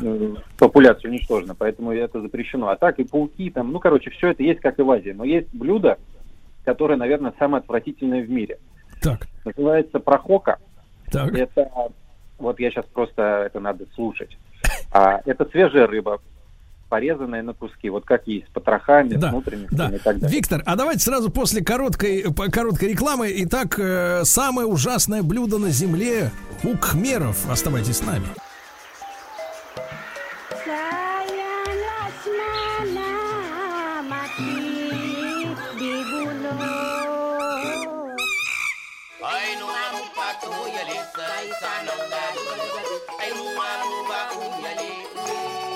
Отпуск каждый день. Друзья мои, с нами Виктор Коротков и Любовь Одерова. Э, за плечами супружеской пары более 70 стран. Вместе с дочкой маленькой они путешествуют. э, создали полезный travel-блог под названием «Травелизм». Так что заходите, читайте. Итак, Виктор продолжает душещипательную историю. Самое мерзкое блюдо на свете было обнаружено, было обнаружено в Камбодже. Как еще раз называется, Виктор, эта штука? Да, это называется прохока. Значит, э, берется свежая рыба, режется на куски вместе с потрохами и всеми внутренностями. Потом специально лежит на солнце и чуть-чуть портится. Затем приправляется всякими пряностями и вот остротами. И все. А теперь представьте себе, какой это запах. Ужас. А Да. как вы пробовали или в принципе? Нет, я человек бл- благоразумный, я от такого воздерживаюсь. То есть я про это узнаю, да, вижу, но м, здоровье важнее. Понимаю. если немножко подытожить то по про Камбоджу, я считаю то, что там должен побывать каждый, чтобы, в принципе, это все увидеть своими глазами. И на самом деле сейчас, вот, ну, на данный момент, а, столица Пномпень, она очень сильно а, возрастает, да, по уровню, по качеству и отелей, по качеству питания, то есть есть и рестораны европейской кухни, кто не может а, есть азиатскую кухню. Поэтому все же я желаю каждому Мгм. побывать там в любом А случае. есть ли проблемы, проблемы языкового свойства, товарищи? Да, на самом деле мы с этим сами столкнулись. Мы хотели... В Камбодже есть знаменитое место Анкор-Ват, где снималась еще там э, Лара Крофт, расхитительница гробниц и так далее. Это находится немножко в другом городе, не в столице. И мы выбрали туда путь самолетом. Но так как там летают местные авиалинии, неведомые нам, мы купили билеты, уже стоим на стойке регистрации, и в какой-то момент, а, супруга у меня немножко аэрофоб, вот, а, мы решаем совместно отказаться от этого полета. И, ну, как-то вот, знаете, интуиция, пункт назначения и все такое. Вот. а, пошли поужинали, выясняем, что я потерял рюкзак в аэропорту, и тут начинается интересная вещь. Никто не говорит по-английски. То есть я к одному охраннику, к стойке регистрации, к инфо- они на кхмерском языке общаются. И мне приходилось через Google переводчик доносить им вот свою мысль, чтобы мне кто-то помог. Вот это прям для меня было удивительно. Ну, кроме если, но вот э, конкретно в аэропорту в Пномпене мы с этим столкнулись. А нашли рюкзачок-то? Да, не поверите, спустя полчаса он стоял э, в зале. Какие Даже- порядочные люди, да. Да. А что касается вот этого периода жуткого в их истории, а, осталась ли а, ну вот какая-то музейная инфраструктура на эту тему, что-то можно посмотреть, или они Да. как бы стараются это забыть все? На самом деле, прямо в центре города есть э, музей-тюрьма, Soul Slang называется, в который может, может прийти любой желающий, да, и побродить там, посмотреть, где же происходили все эти издевательства над людьми. Более того, там э, три, по-моему, человека, мы или два, я не помню, э, увидели, которые сидят и продают свои книжки, те, кто пережили всю эту историю. То есть это уже- авторы. да, это уже в годах люди, а, и трагические прям истории рассказывают. Вот, смотрите, фотография, вот эта убитая моя жена, например.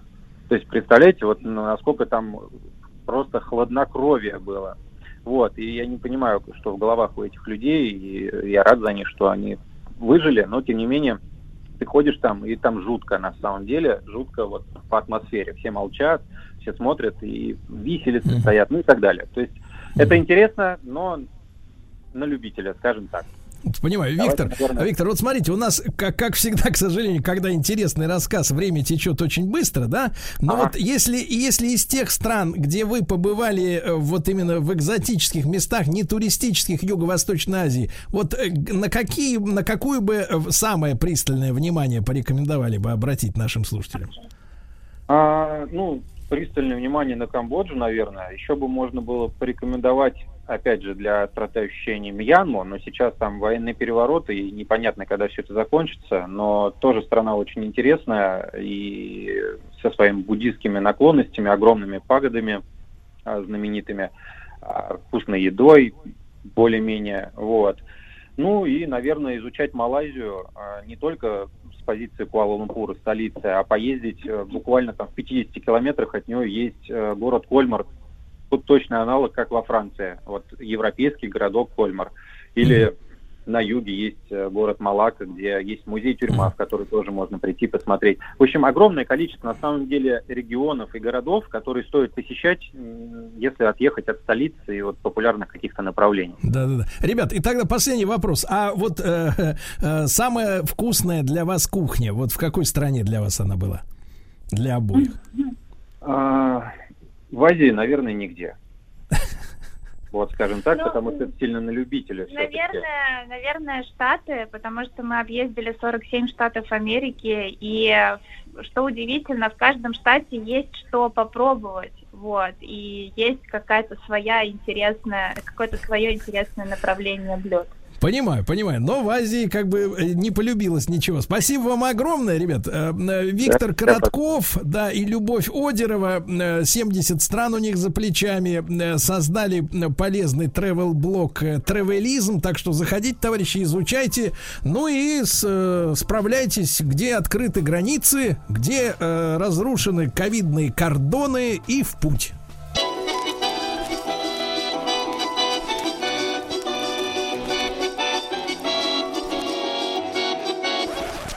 Конфетки-бараночки.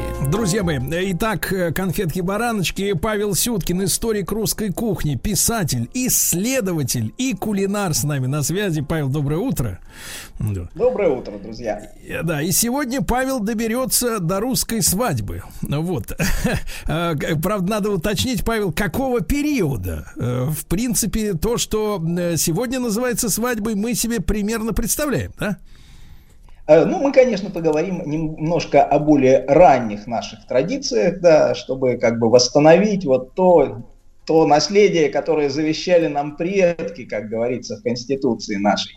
Вот. Ну и подумаем, смогли ли мы его сохранить. Да.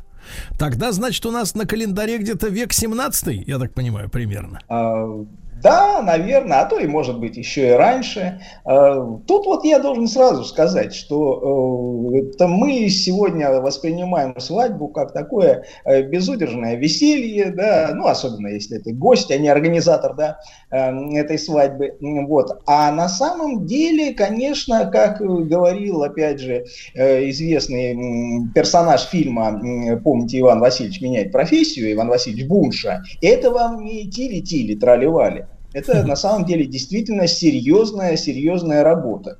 И вот оглядываясь через века на те порядки, я вот как просто современный человек э, даже не уверен, что я смог бы вот справиться со всем этим делом, даже будучи просто приглашенным гостем.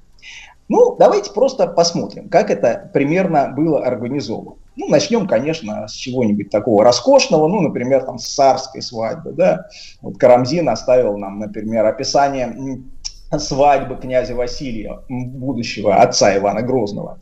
Вот, вот в княжеских коромах, пишет он, покрытых бархатом, украшенными соболями все происходило. Да, невеста выходила в э, компании э, боярин, там на ней несли свечи, караваи, сверху были уложены деньги на этот каравай, их опахивали соболями, э, там разливали молодое вино, свечи, караваи. Все это сопровождало их э, до самой опочивальни, куда им с собой, кстати говоря, давали печеную курицу, которой они подкрепляли молод- молодожены своей силой. Ну, это, конечно, такая свадьба царская, парадная, что уж там говорить, что в жизни-то реально не все было так чинно-благородно. Э, Конечно, вот застолье на обычной э, такой, ну, деревенской, скажем, да, или, может быть, не очень богатой свадьбе вы- выглядело по-иному. А с чего начиналось? Ну, начиналось, естественно, с того, что э, родители жениха э, договаривались со свахой и направляли ее в дом невесты. Ну, типа, невеста уже как-то так, они определились, да, ну, надо официально сообщить ей об этой радости.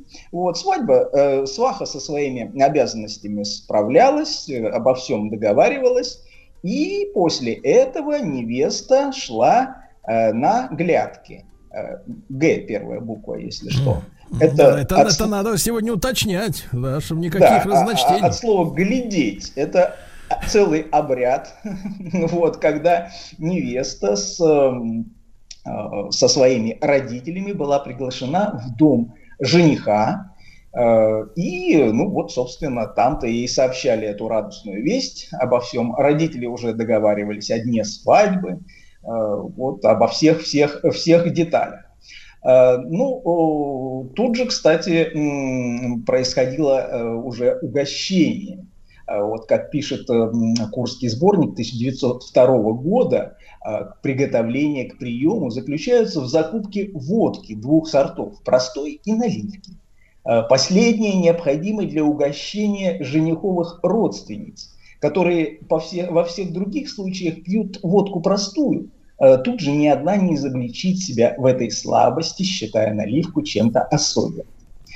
Э, то есть э, сговор такой предварительный, да, он был, ну, в общем, тоже обставлен целыми обрядами. Вот. И, кстати говоря, жениху тоже приходилось непросто. Потому что, как пишет автор этого сборника, вот если на обязанности невесты лежит угощение посетителей, и она время от времени разносит жениху и гостям на подносе напитки и яства, жених же при этом хоть бы во всякое другое время пил водку до совершенного опьянения, тут старается высказать свое воздержание. Э, на самом деле, э, вот эта водочная тема, она э, через нашу свадьбу старинную проходит просто вот бурной рекой. Это не только обязательно крестьянское застолье, да, такое простое, где уж народ действительно после долгой работы пытается оторваться. Это и вполне аристократические мероприятия. Вот наш известный гастроном, кулинар Герасим Степанов – классик нашей кулинарии, пишет уже, ну, о таком, естественно, серьезном, да, э, собрании, вот, э, вот те самые глядки, да, которые в городе назывались еще обрядом сговора.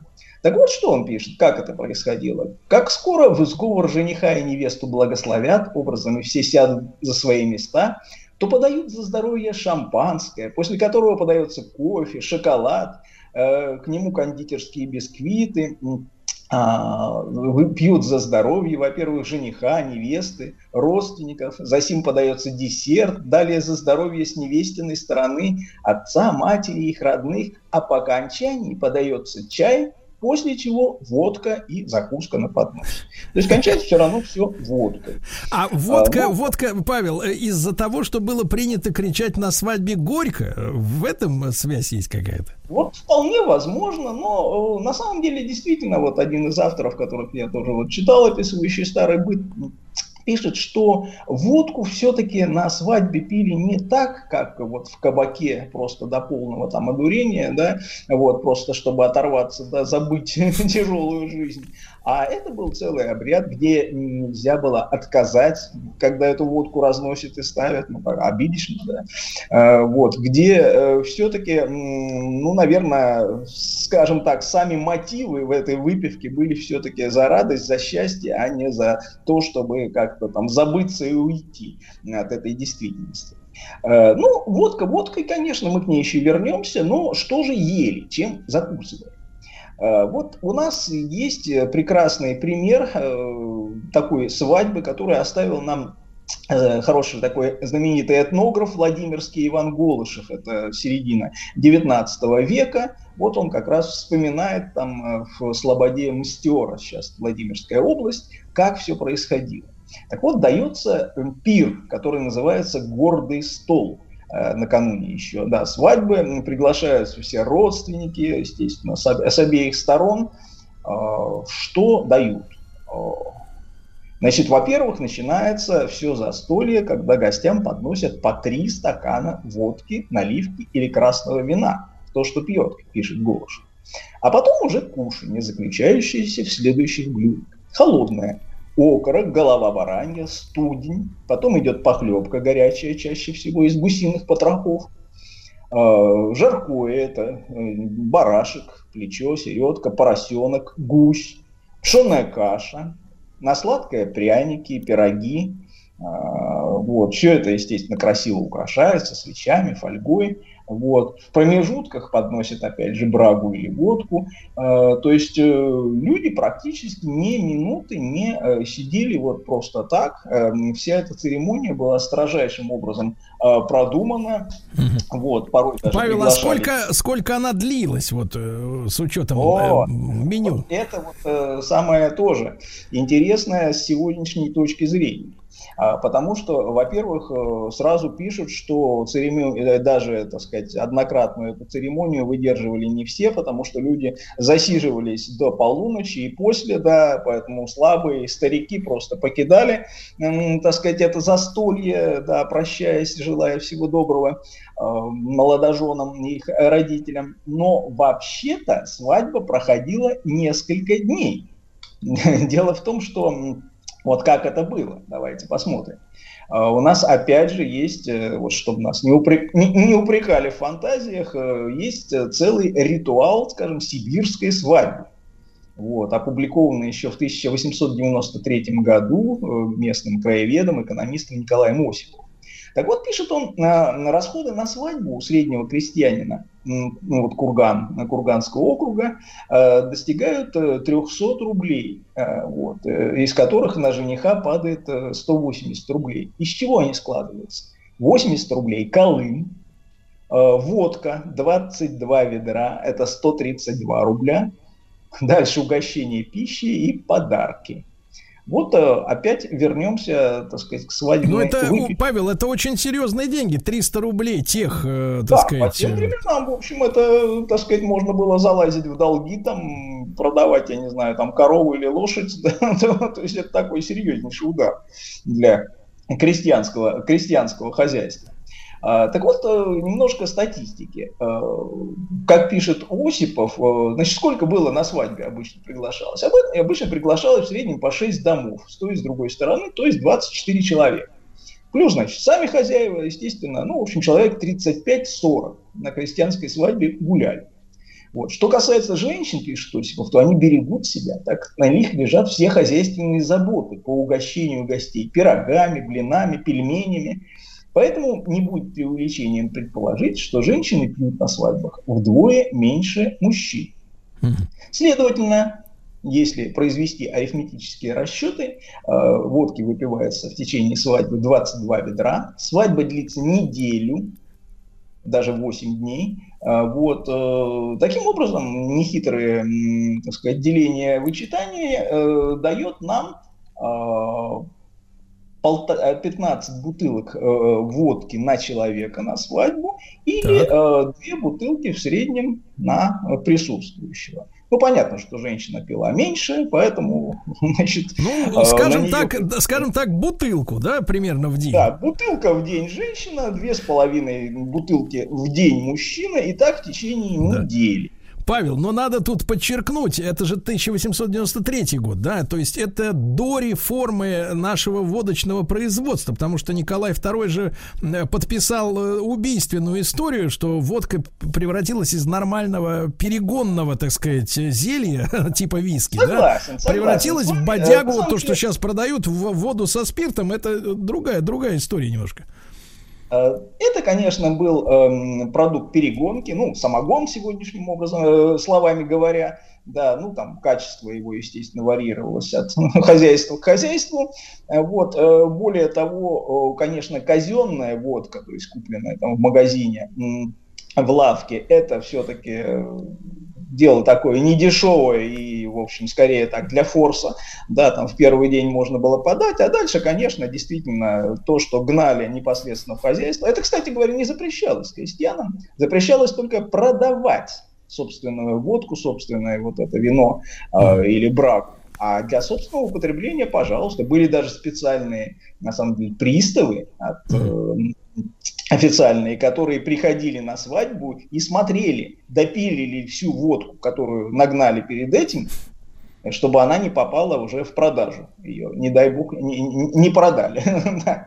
Вот, что было бы уже э, явным... э, Павел, а какие же, какие же, как говорится, э, нравы царили на свадьбе, где надо было э, 8 дней подряд по бутылке, так сказать, всаживать?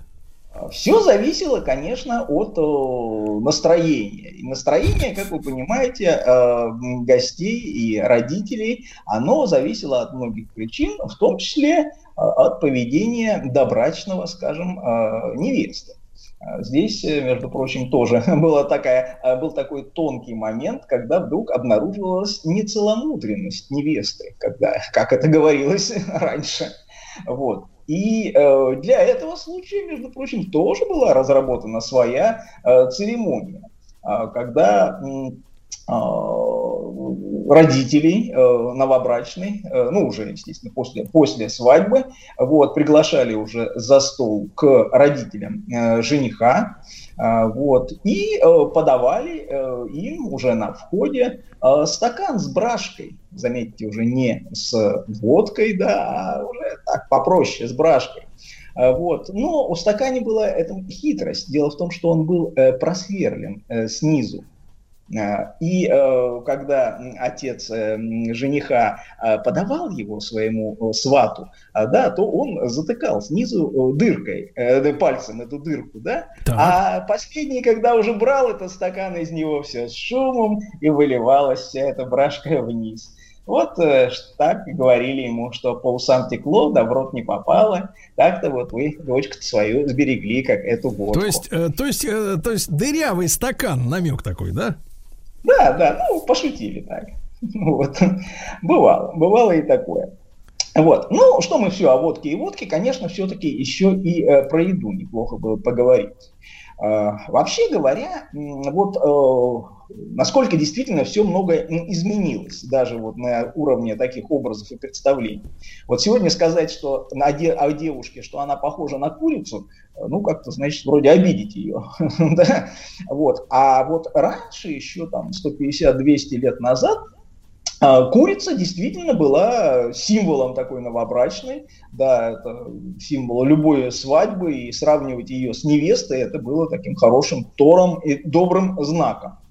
Э, Вот, э, ну и плодородие, да, и здесь здоровье, и курицу давали обычно еще в приданное м, невесте, да, из родительского дома, и это был вот таким первым предметом первой ее собственности. Ну и в- яйца, опять же, да. Ну, из курицы, конечно, как мы понимаем, и готовили э, что-то, и что-то конкретно, а курник, пирог. пирог. Это вот э, в основном, э, ну, готовился он, конечно, в разных местах, э, регионах страны, но таким вот типичным блюдом был, скажем, в Рязани, в Рязанской губернии. Что, э, как это все готовить? Ну, курник мы все сегодня себе представляем, это такой э, пирог э, сегодня, как он делается, да, из рубленого куриного мяса, да, вот э, тесто э, и такой м, круглый, как пирамидка, такой пирог, сверху делается дырка, чтобы оттуда выходил вот этот пар, когда он готовится, как бы курился, да, как трубка, как вулкан. Вот. А, ну, конечно, это уже скорее такое сегодняшнее достижение. А вот э, нам довелось, кстати говоря, видеть старинный курник, э, даже на фотографиях и рассказах м, очевидцев, как это делалось и делается сегодня, скажем, в Рязанской области. А делается как? Курица, а, она берется целиком, ну, ощипанная, естественно, потрошенная, да, вот, и просто закладывается вот большой кусок теста, да, в пирог, то есть снизу, сверху снова тесто, вот, то есть фактически она такая замазана в таком а, тесте, ну, знаете, как большой-большой кирпичик хлеба. Вот такой примерно, так сказать, это выглядит. Отправляется все в печку, вот, ну, долго ли, коротко, там, до готовности все это происходит, а дальше действительно этот пирог, курник оттуда достается, и вот э, верхняя часть вот этого теста отрывается, и там целая, целая курица, запеченная, вот от нее идет прям пар, она, ну, сами понимаете, печеная курица, это, очень, это очень вкусно. Павел, а из какой, из какой муки этот хлеб огромный? Вот и делался на самом деле и из э, пшеничной, вот когда запекали целиком. Э, видел я и пироги, которые похожи на м, вот сегодняшние, э, ну, круглые такие, не батоны, а как каравай, да, чер, черного хлеба, Вот, да, действительно, из ржаной тоже э, делались. э, Вот, туда вот, правда, я видел, уже кусочками эту курицу укладывают. А, а- а Ра- курица, а курица этому хлебу она отдавала какой-то особый вкус, да? Конечно, конечно. То есть весь сок из курицы, он переходит в этот хлебушек, там запекается. То есть это не просто, да, сухой хлеб, которым ты заедаешь курицу, а это отдельное еще а, такое достаточно очень вкусная да, э, вещь, да, и аппетитная. Вот. И, собственно говоря, это та же традиция, которая была у нас и с пирогом рыбником, когда тоже э, рыба целиком, ну, без, без чешуи, естественно, да, без потрохов, но вместе с головой и хвостом запекалась прямо в тесте. Вот это был пирог рыбник. И ели его тоже достаточно просто, вот как сегодня там итальянцы едят первую рыбу вот в соли, да, так сказать, запеченную, да, просто сверху, так сказать, отбивают, и вот она лежит перед вами на тарелке. Точно так же там отрезалась верхняя часть этого пирога, и вот как бы рыба или курица, она лежала прямо вот на этой хлебной как бы тарелке. Тут-то ее можно было есть, вот, ну, руками в основном, конечно, да, вот, в крестьянском быту-то особых там ножей и вилок-то не было, вот, ну, и хлебушка, хлебушком одновременно э, заедая. Да, Павел, ну спасибо, как всегда, огромное, друзья мои. Павел Сюткин, историк русской кухни, писатель, кулинар. Э, Весь наш цикл конфетки бараночки, естественно, как вы знаете, на сайте радиомайк.ру в любое удобное для вас время.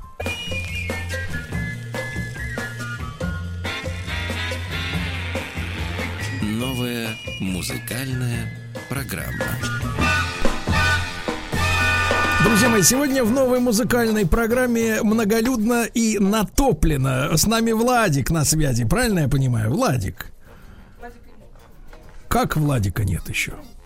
Владика нет еще. Зато есть Егорушка, который Конечно никуда не же. уходил. Нет, да. Егорушка, я здравствуй, здесь. дорогой. Здравствуйте. Ну что же, давайте-ка покажите нам свое чутье музыкальное. Ох, оно прекрасно, мне кажется.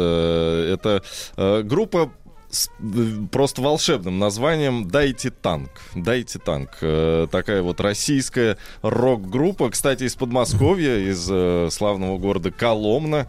Вот. И позиционируют они себя как э, гаражный рок для танцоров-интровертов. Вот. Так, понятно. Ну, давайте Да, послушаем. давайте, Давайте да.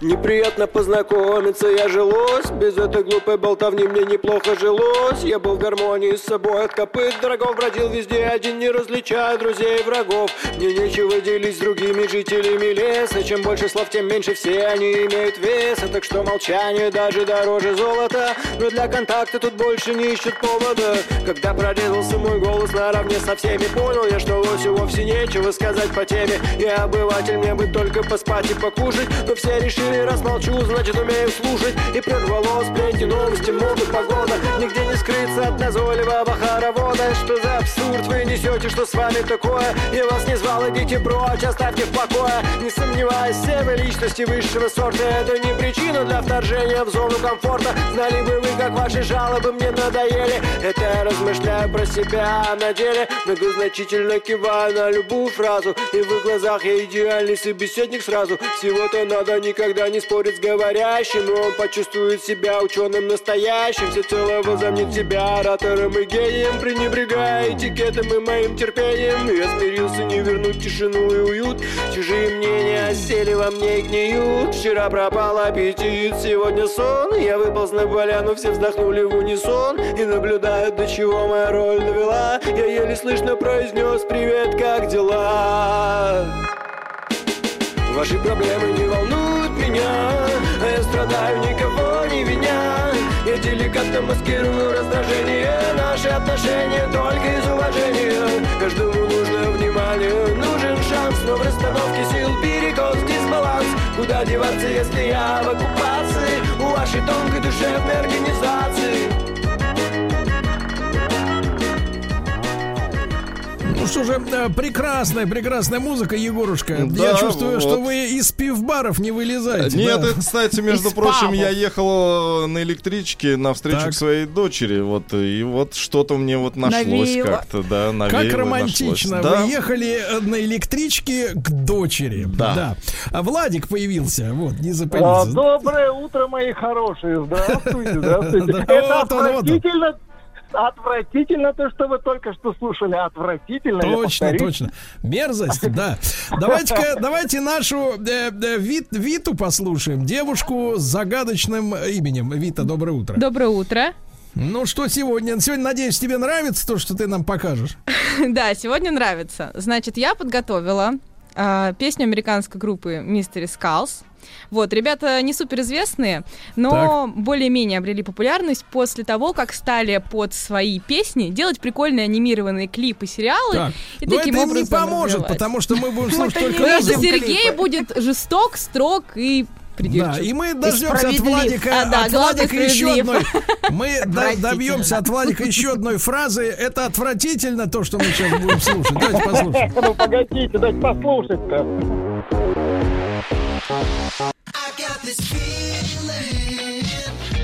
I'm losing you. Ah. It's got me reeling.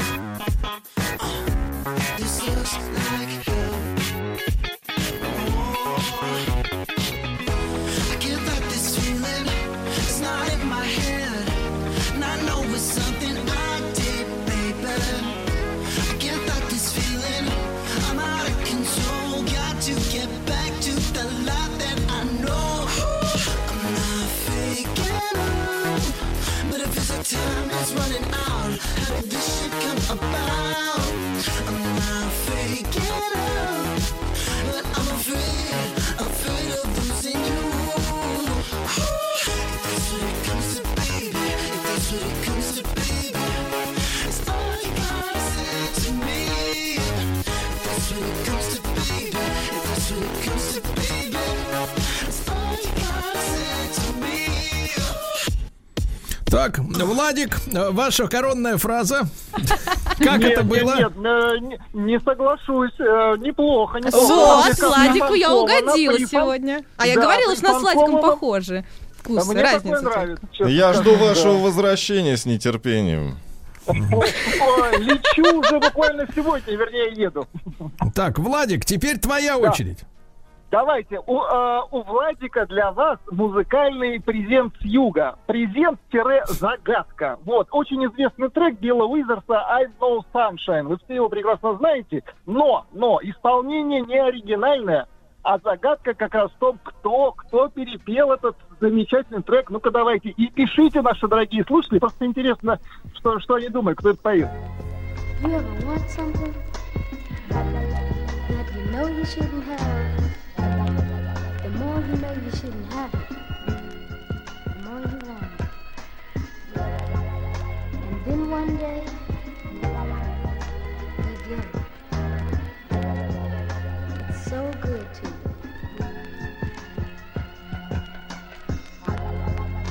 But it's just like my girl. When she's around, I just feel so good. So good.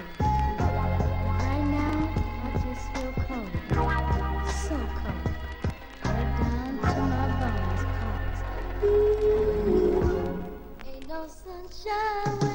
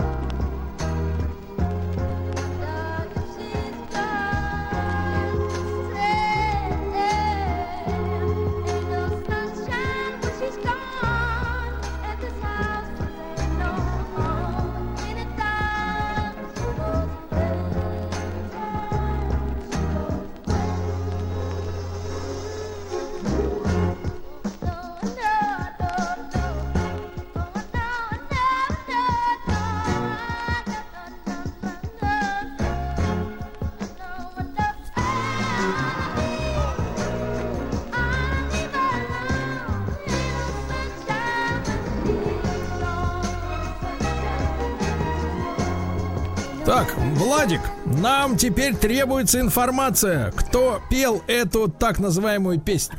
Нет, нет, нет, давайте сначала версии. Версии есть у вас, давайте. Версия. Ну, вообще, мне слышалось, что там скрипит пластинка, поэтому мне кажется, что это старая какая-то Наши штука. слушатели предполагают, что Да. это Моргенштерн, вот я читаю, а Елена Нет, нет, нет, Мельникова это- из Ивановской области написала Майкл Джексон.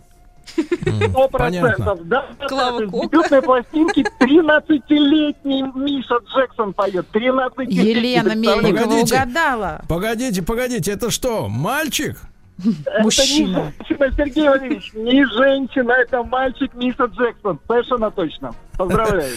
Ужасно, ужасно. Да. Коронное слово Сергея сегодня. Ужасно, да. Отвратительно. Это- Отвратительно то, что мы сейчас услышали. Да, вот, да. А теперь Аннушка. Значит, э, Владик, ты знаешь, две недели Аннушка тебя совмещает. Анна Петровна две недели ровно. Она еще и Петровна.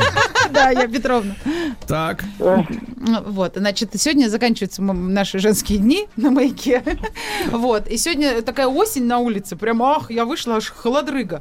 И знаете, напомнила мне, так захотелось в Турцию, в отель.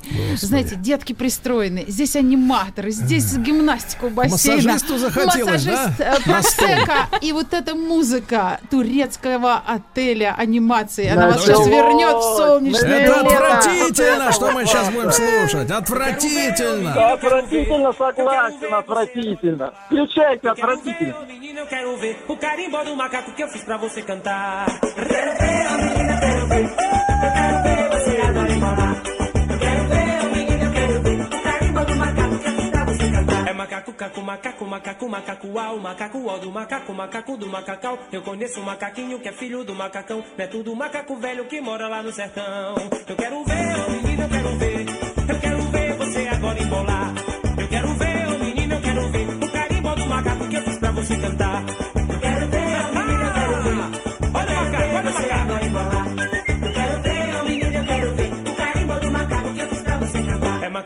macaco, caco, macaco, macaco, uau, macaco, ó do macaco, macaco do macacau. Eu conheço um macaquinho que é filho do macacão, neto do macaco velho que mora lá no sertão.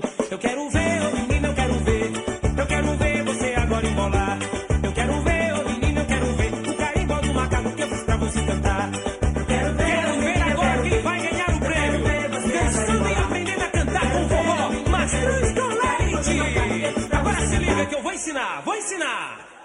É macaco, caco, macaco, macaco, macaco, uau, macaco, ó do macaco, macaco do macacau. Eu conheço um macaquinho que é filho do macacão, neto do macaco velho que mora lá no sertão. Eu quero ver, ô eu quero ver.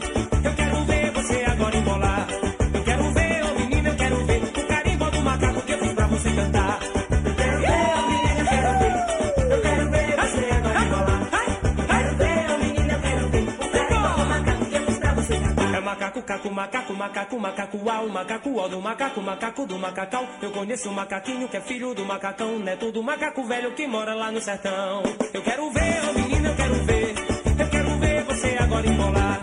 Eu quero ver, ô menina, eu quero ver o carimbó do macaco que eu fiz pra você cantar. Agora me vê,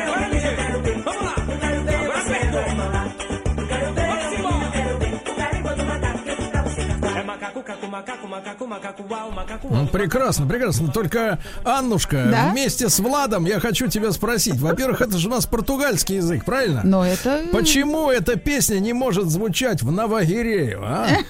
Может. Под эту песню хочется вальсировать в сторону выхода на выходные. Вот. В пятницу. Да. Э, Владик, давайте э, критики немножко такой А, конструктивной. Несмотря на всю отвратительность трека, я услышал название нашей программы, новое музыкальное, новое название. Макаку Вау. Вот это новое название. Видите? Видите, какое открытие Да, произошло? Да. Аннушка, а Да? почему вот вас так тянет на латинос? Я люблю. Я знаю, что Владик не любит. Он однажды мне сказал, так это же латинос. Я говорю, ну да. Ну, Ну да, они все Я говорю, а вот эта песня подойдет? Он Анюта, говорит, они- а что? Они все очень однообразные. Макака прекрасно. Макака, да, но... У женщин есть удивительный талант из пяти одинаковых туфель выбрать те, которые нужны именно сейчас.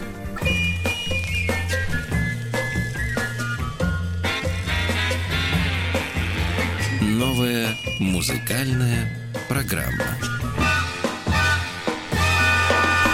Друзья мои, ну что мне сегодня решительно нравится веселый голос Владика, э, да, который Мгм. чувствуется отдохнул, да, и э, я так понимаю, в понедельник уже будет с нами физически, правильно? Совершенно точно. А я вам так скажу, что а- а отдых это тоже такой, это труд, это труд. Устали труд, отдыхать? отдых. Вы трудились?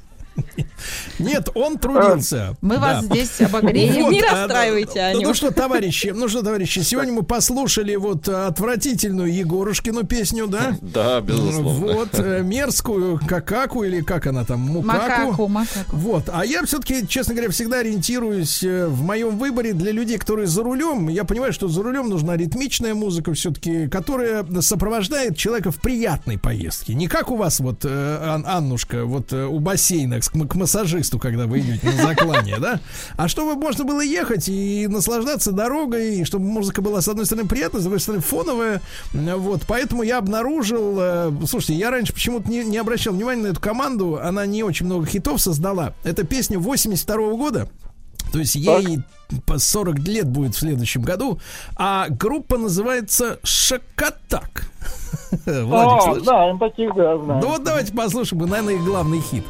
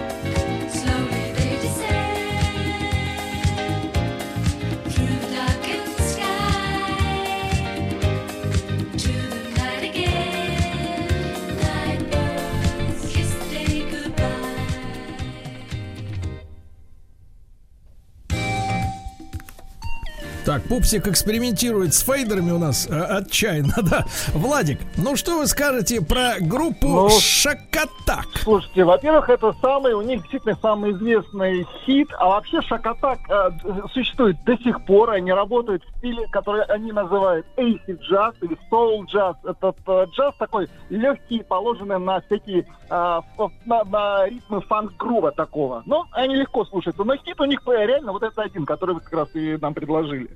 Дорожная, дорожная песня, прям Да, дорожная. придорожная шикарный скорее. Да, да, да. Еди- ехать к массажисту приятно, э, Аннушка. Вот А, массажист, Владик, вот массажист. Владик, Да. ну скажите нам, э, соответственно, тут на наше Черноморское побережье надвигается тайфун, вы представляете?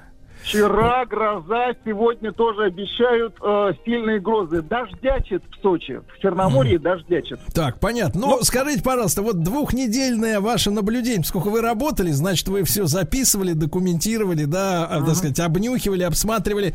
Ну, э, что-нибудь еще интересное для тех, кто, может быть, поедет в бархатный сезон э, на, на моря, на что обратить внимание? Мне кажется, в бархатный сезон э, у этих людей будут, э, будет огромнейший плюс, потому что немножко схлынет э, массовость. Массовость уйдет, и, Ну и- да, вы а же температура как раз скучный. понизится. Понизится в хорошем смысле, потому что я приехал, было плюс 30, в море плюс 27, и очень много людей. Я люблю людей, но их было слишком много. Мне не отлюбить было их вот, вот в таком количестве. Люблю, но не от всего сердца. Да, да, да. А в бархатном сезоне их будет поменьше. Это будет вообще клево, мне кажется. Как цены на наш любимый деликатес? Вы же помните, что мы всегда в Сочи берем лодочку по-аджарски. Все гуманно. Цены те же, цены не сильно подросли. В принципе, все доступно. Единственное, я говорю, вот только очереди немножко подбешивают. Может, А так всё упали? Почему сразу подросли? Нет, нет, нет, нет. Ну, вы- Нет? у нас грозы никак не могут упасть цены. Вы что? Да-да-да. Вот, э, ну что же, э, Владика мы тогда, товарищи, ждем уже в этот самый э, понедельник в студии, да. в студии ждем. Вот Аннушку мы будем периодически привлекать. Кстати, я получил несколько парадоксальных писем, где мне слушатели сказали, Сергей. А вот это ваша так называемая Анна Петровна, как сегодня выяснилось, Да. оказалось, что она еще и Анна Петровна, да? А это не та ли Дори, которую вы куда-то Да, дели? я, кстати, я просто, вы же не видите, я же читаю сообщения, все пишут, что мой голос похож на Дори. Но А, я не Владик, знаю, э, вы как барабанщик с А, идеальным... Это плохое сравнение. Видимо, она сравнение. не в мою пользу. Ну что делать? Это Да, не она, не она. Нет, не она точно. Сто процентов. Другая. Да-да-да.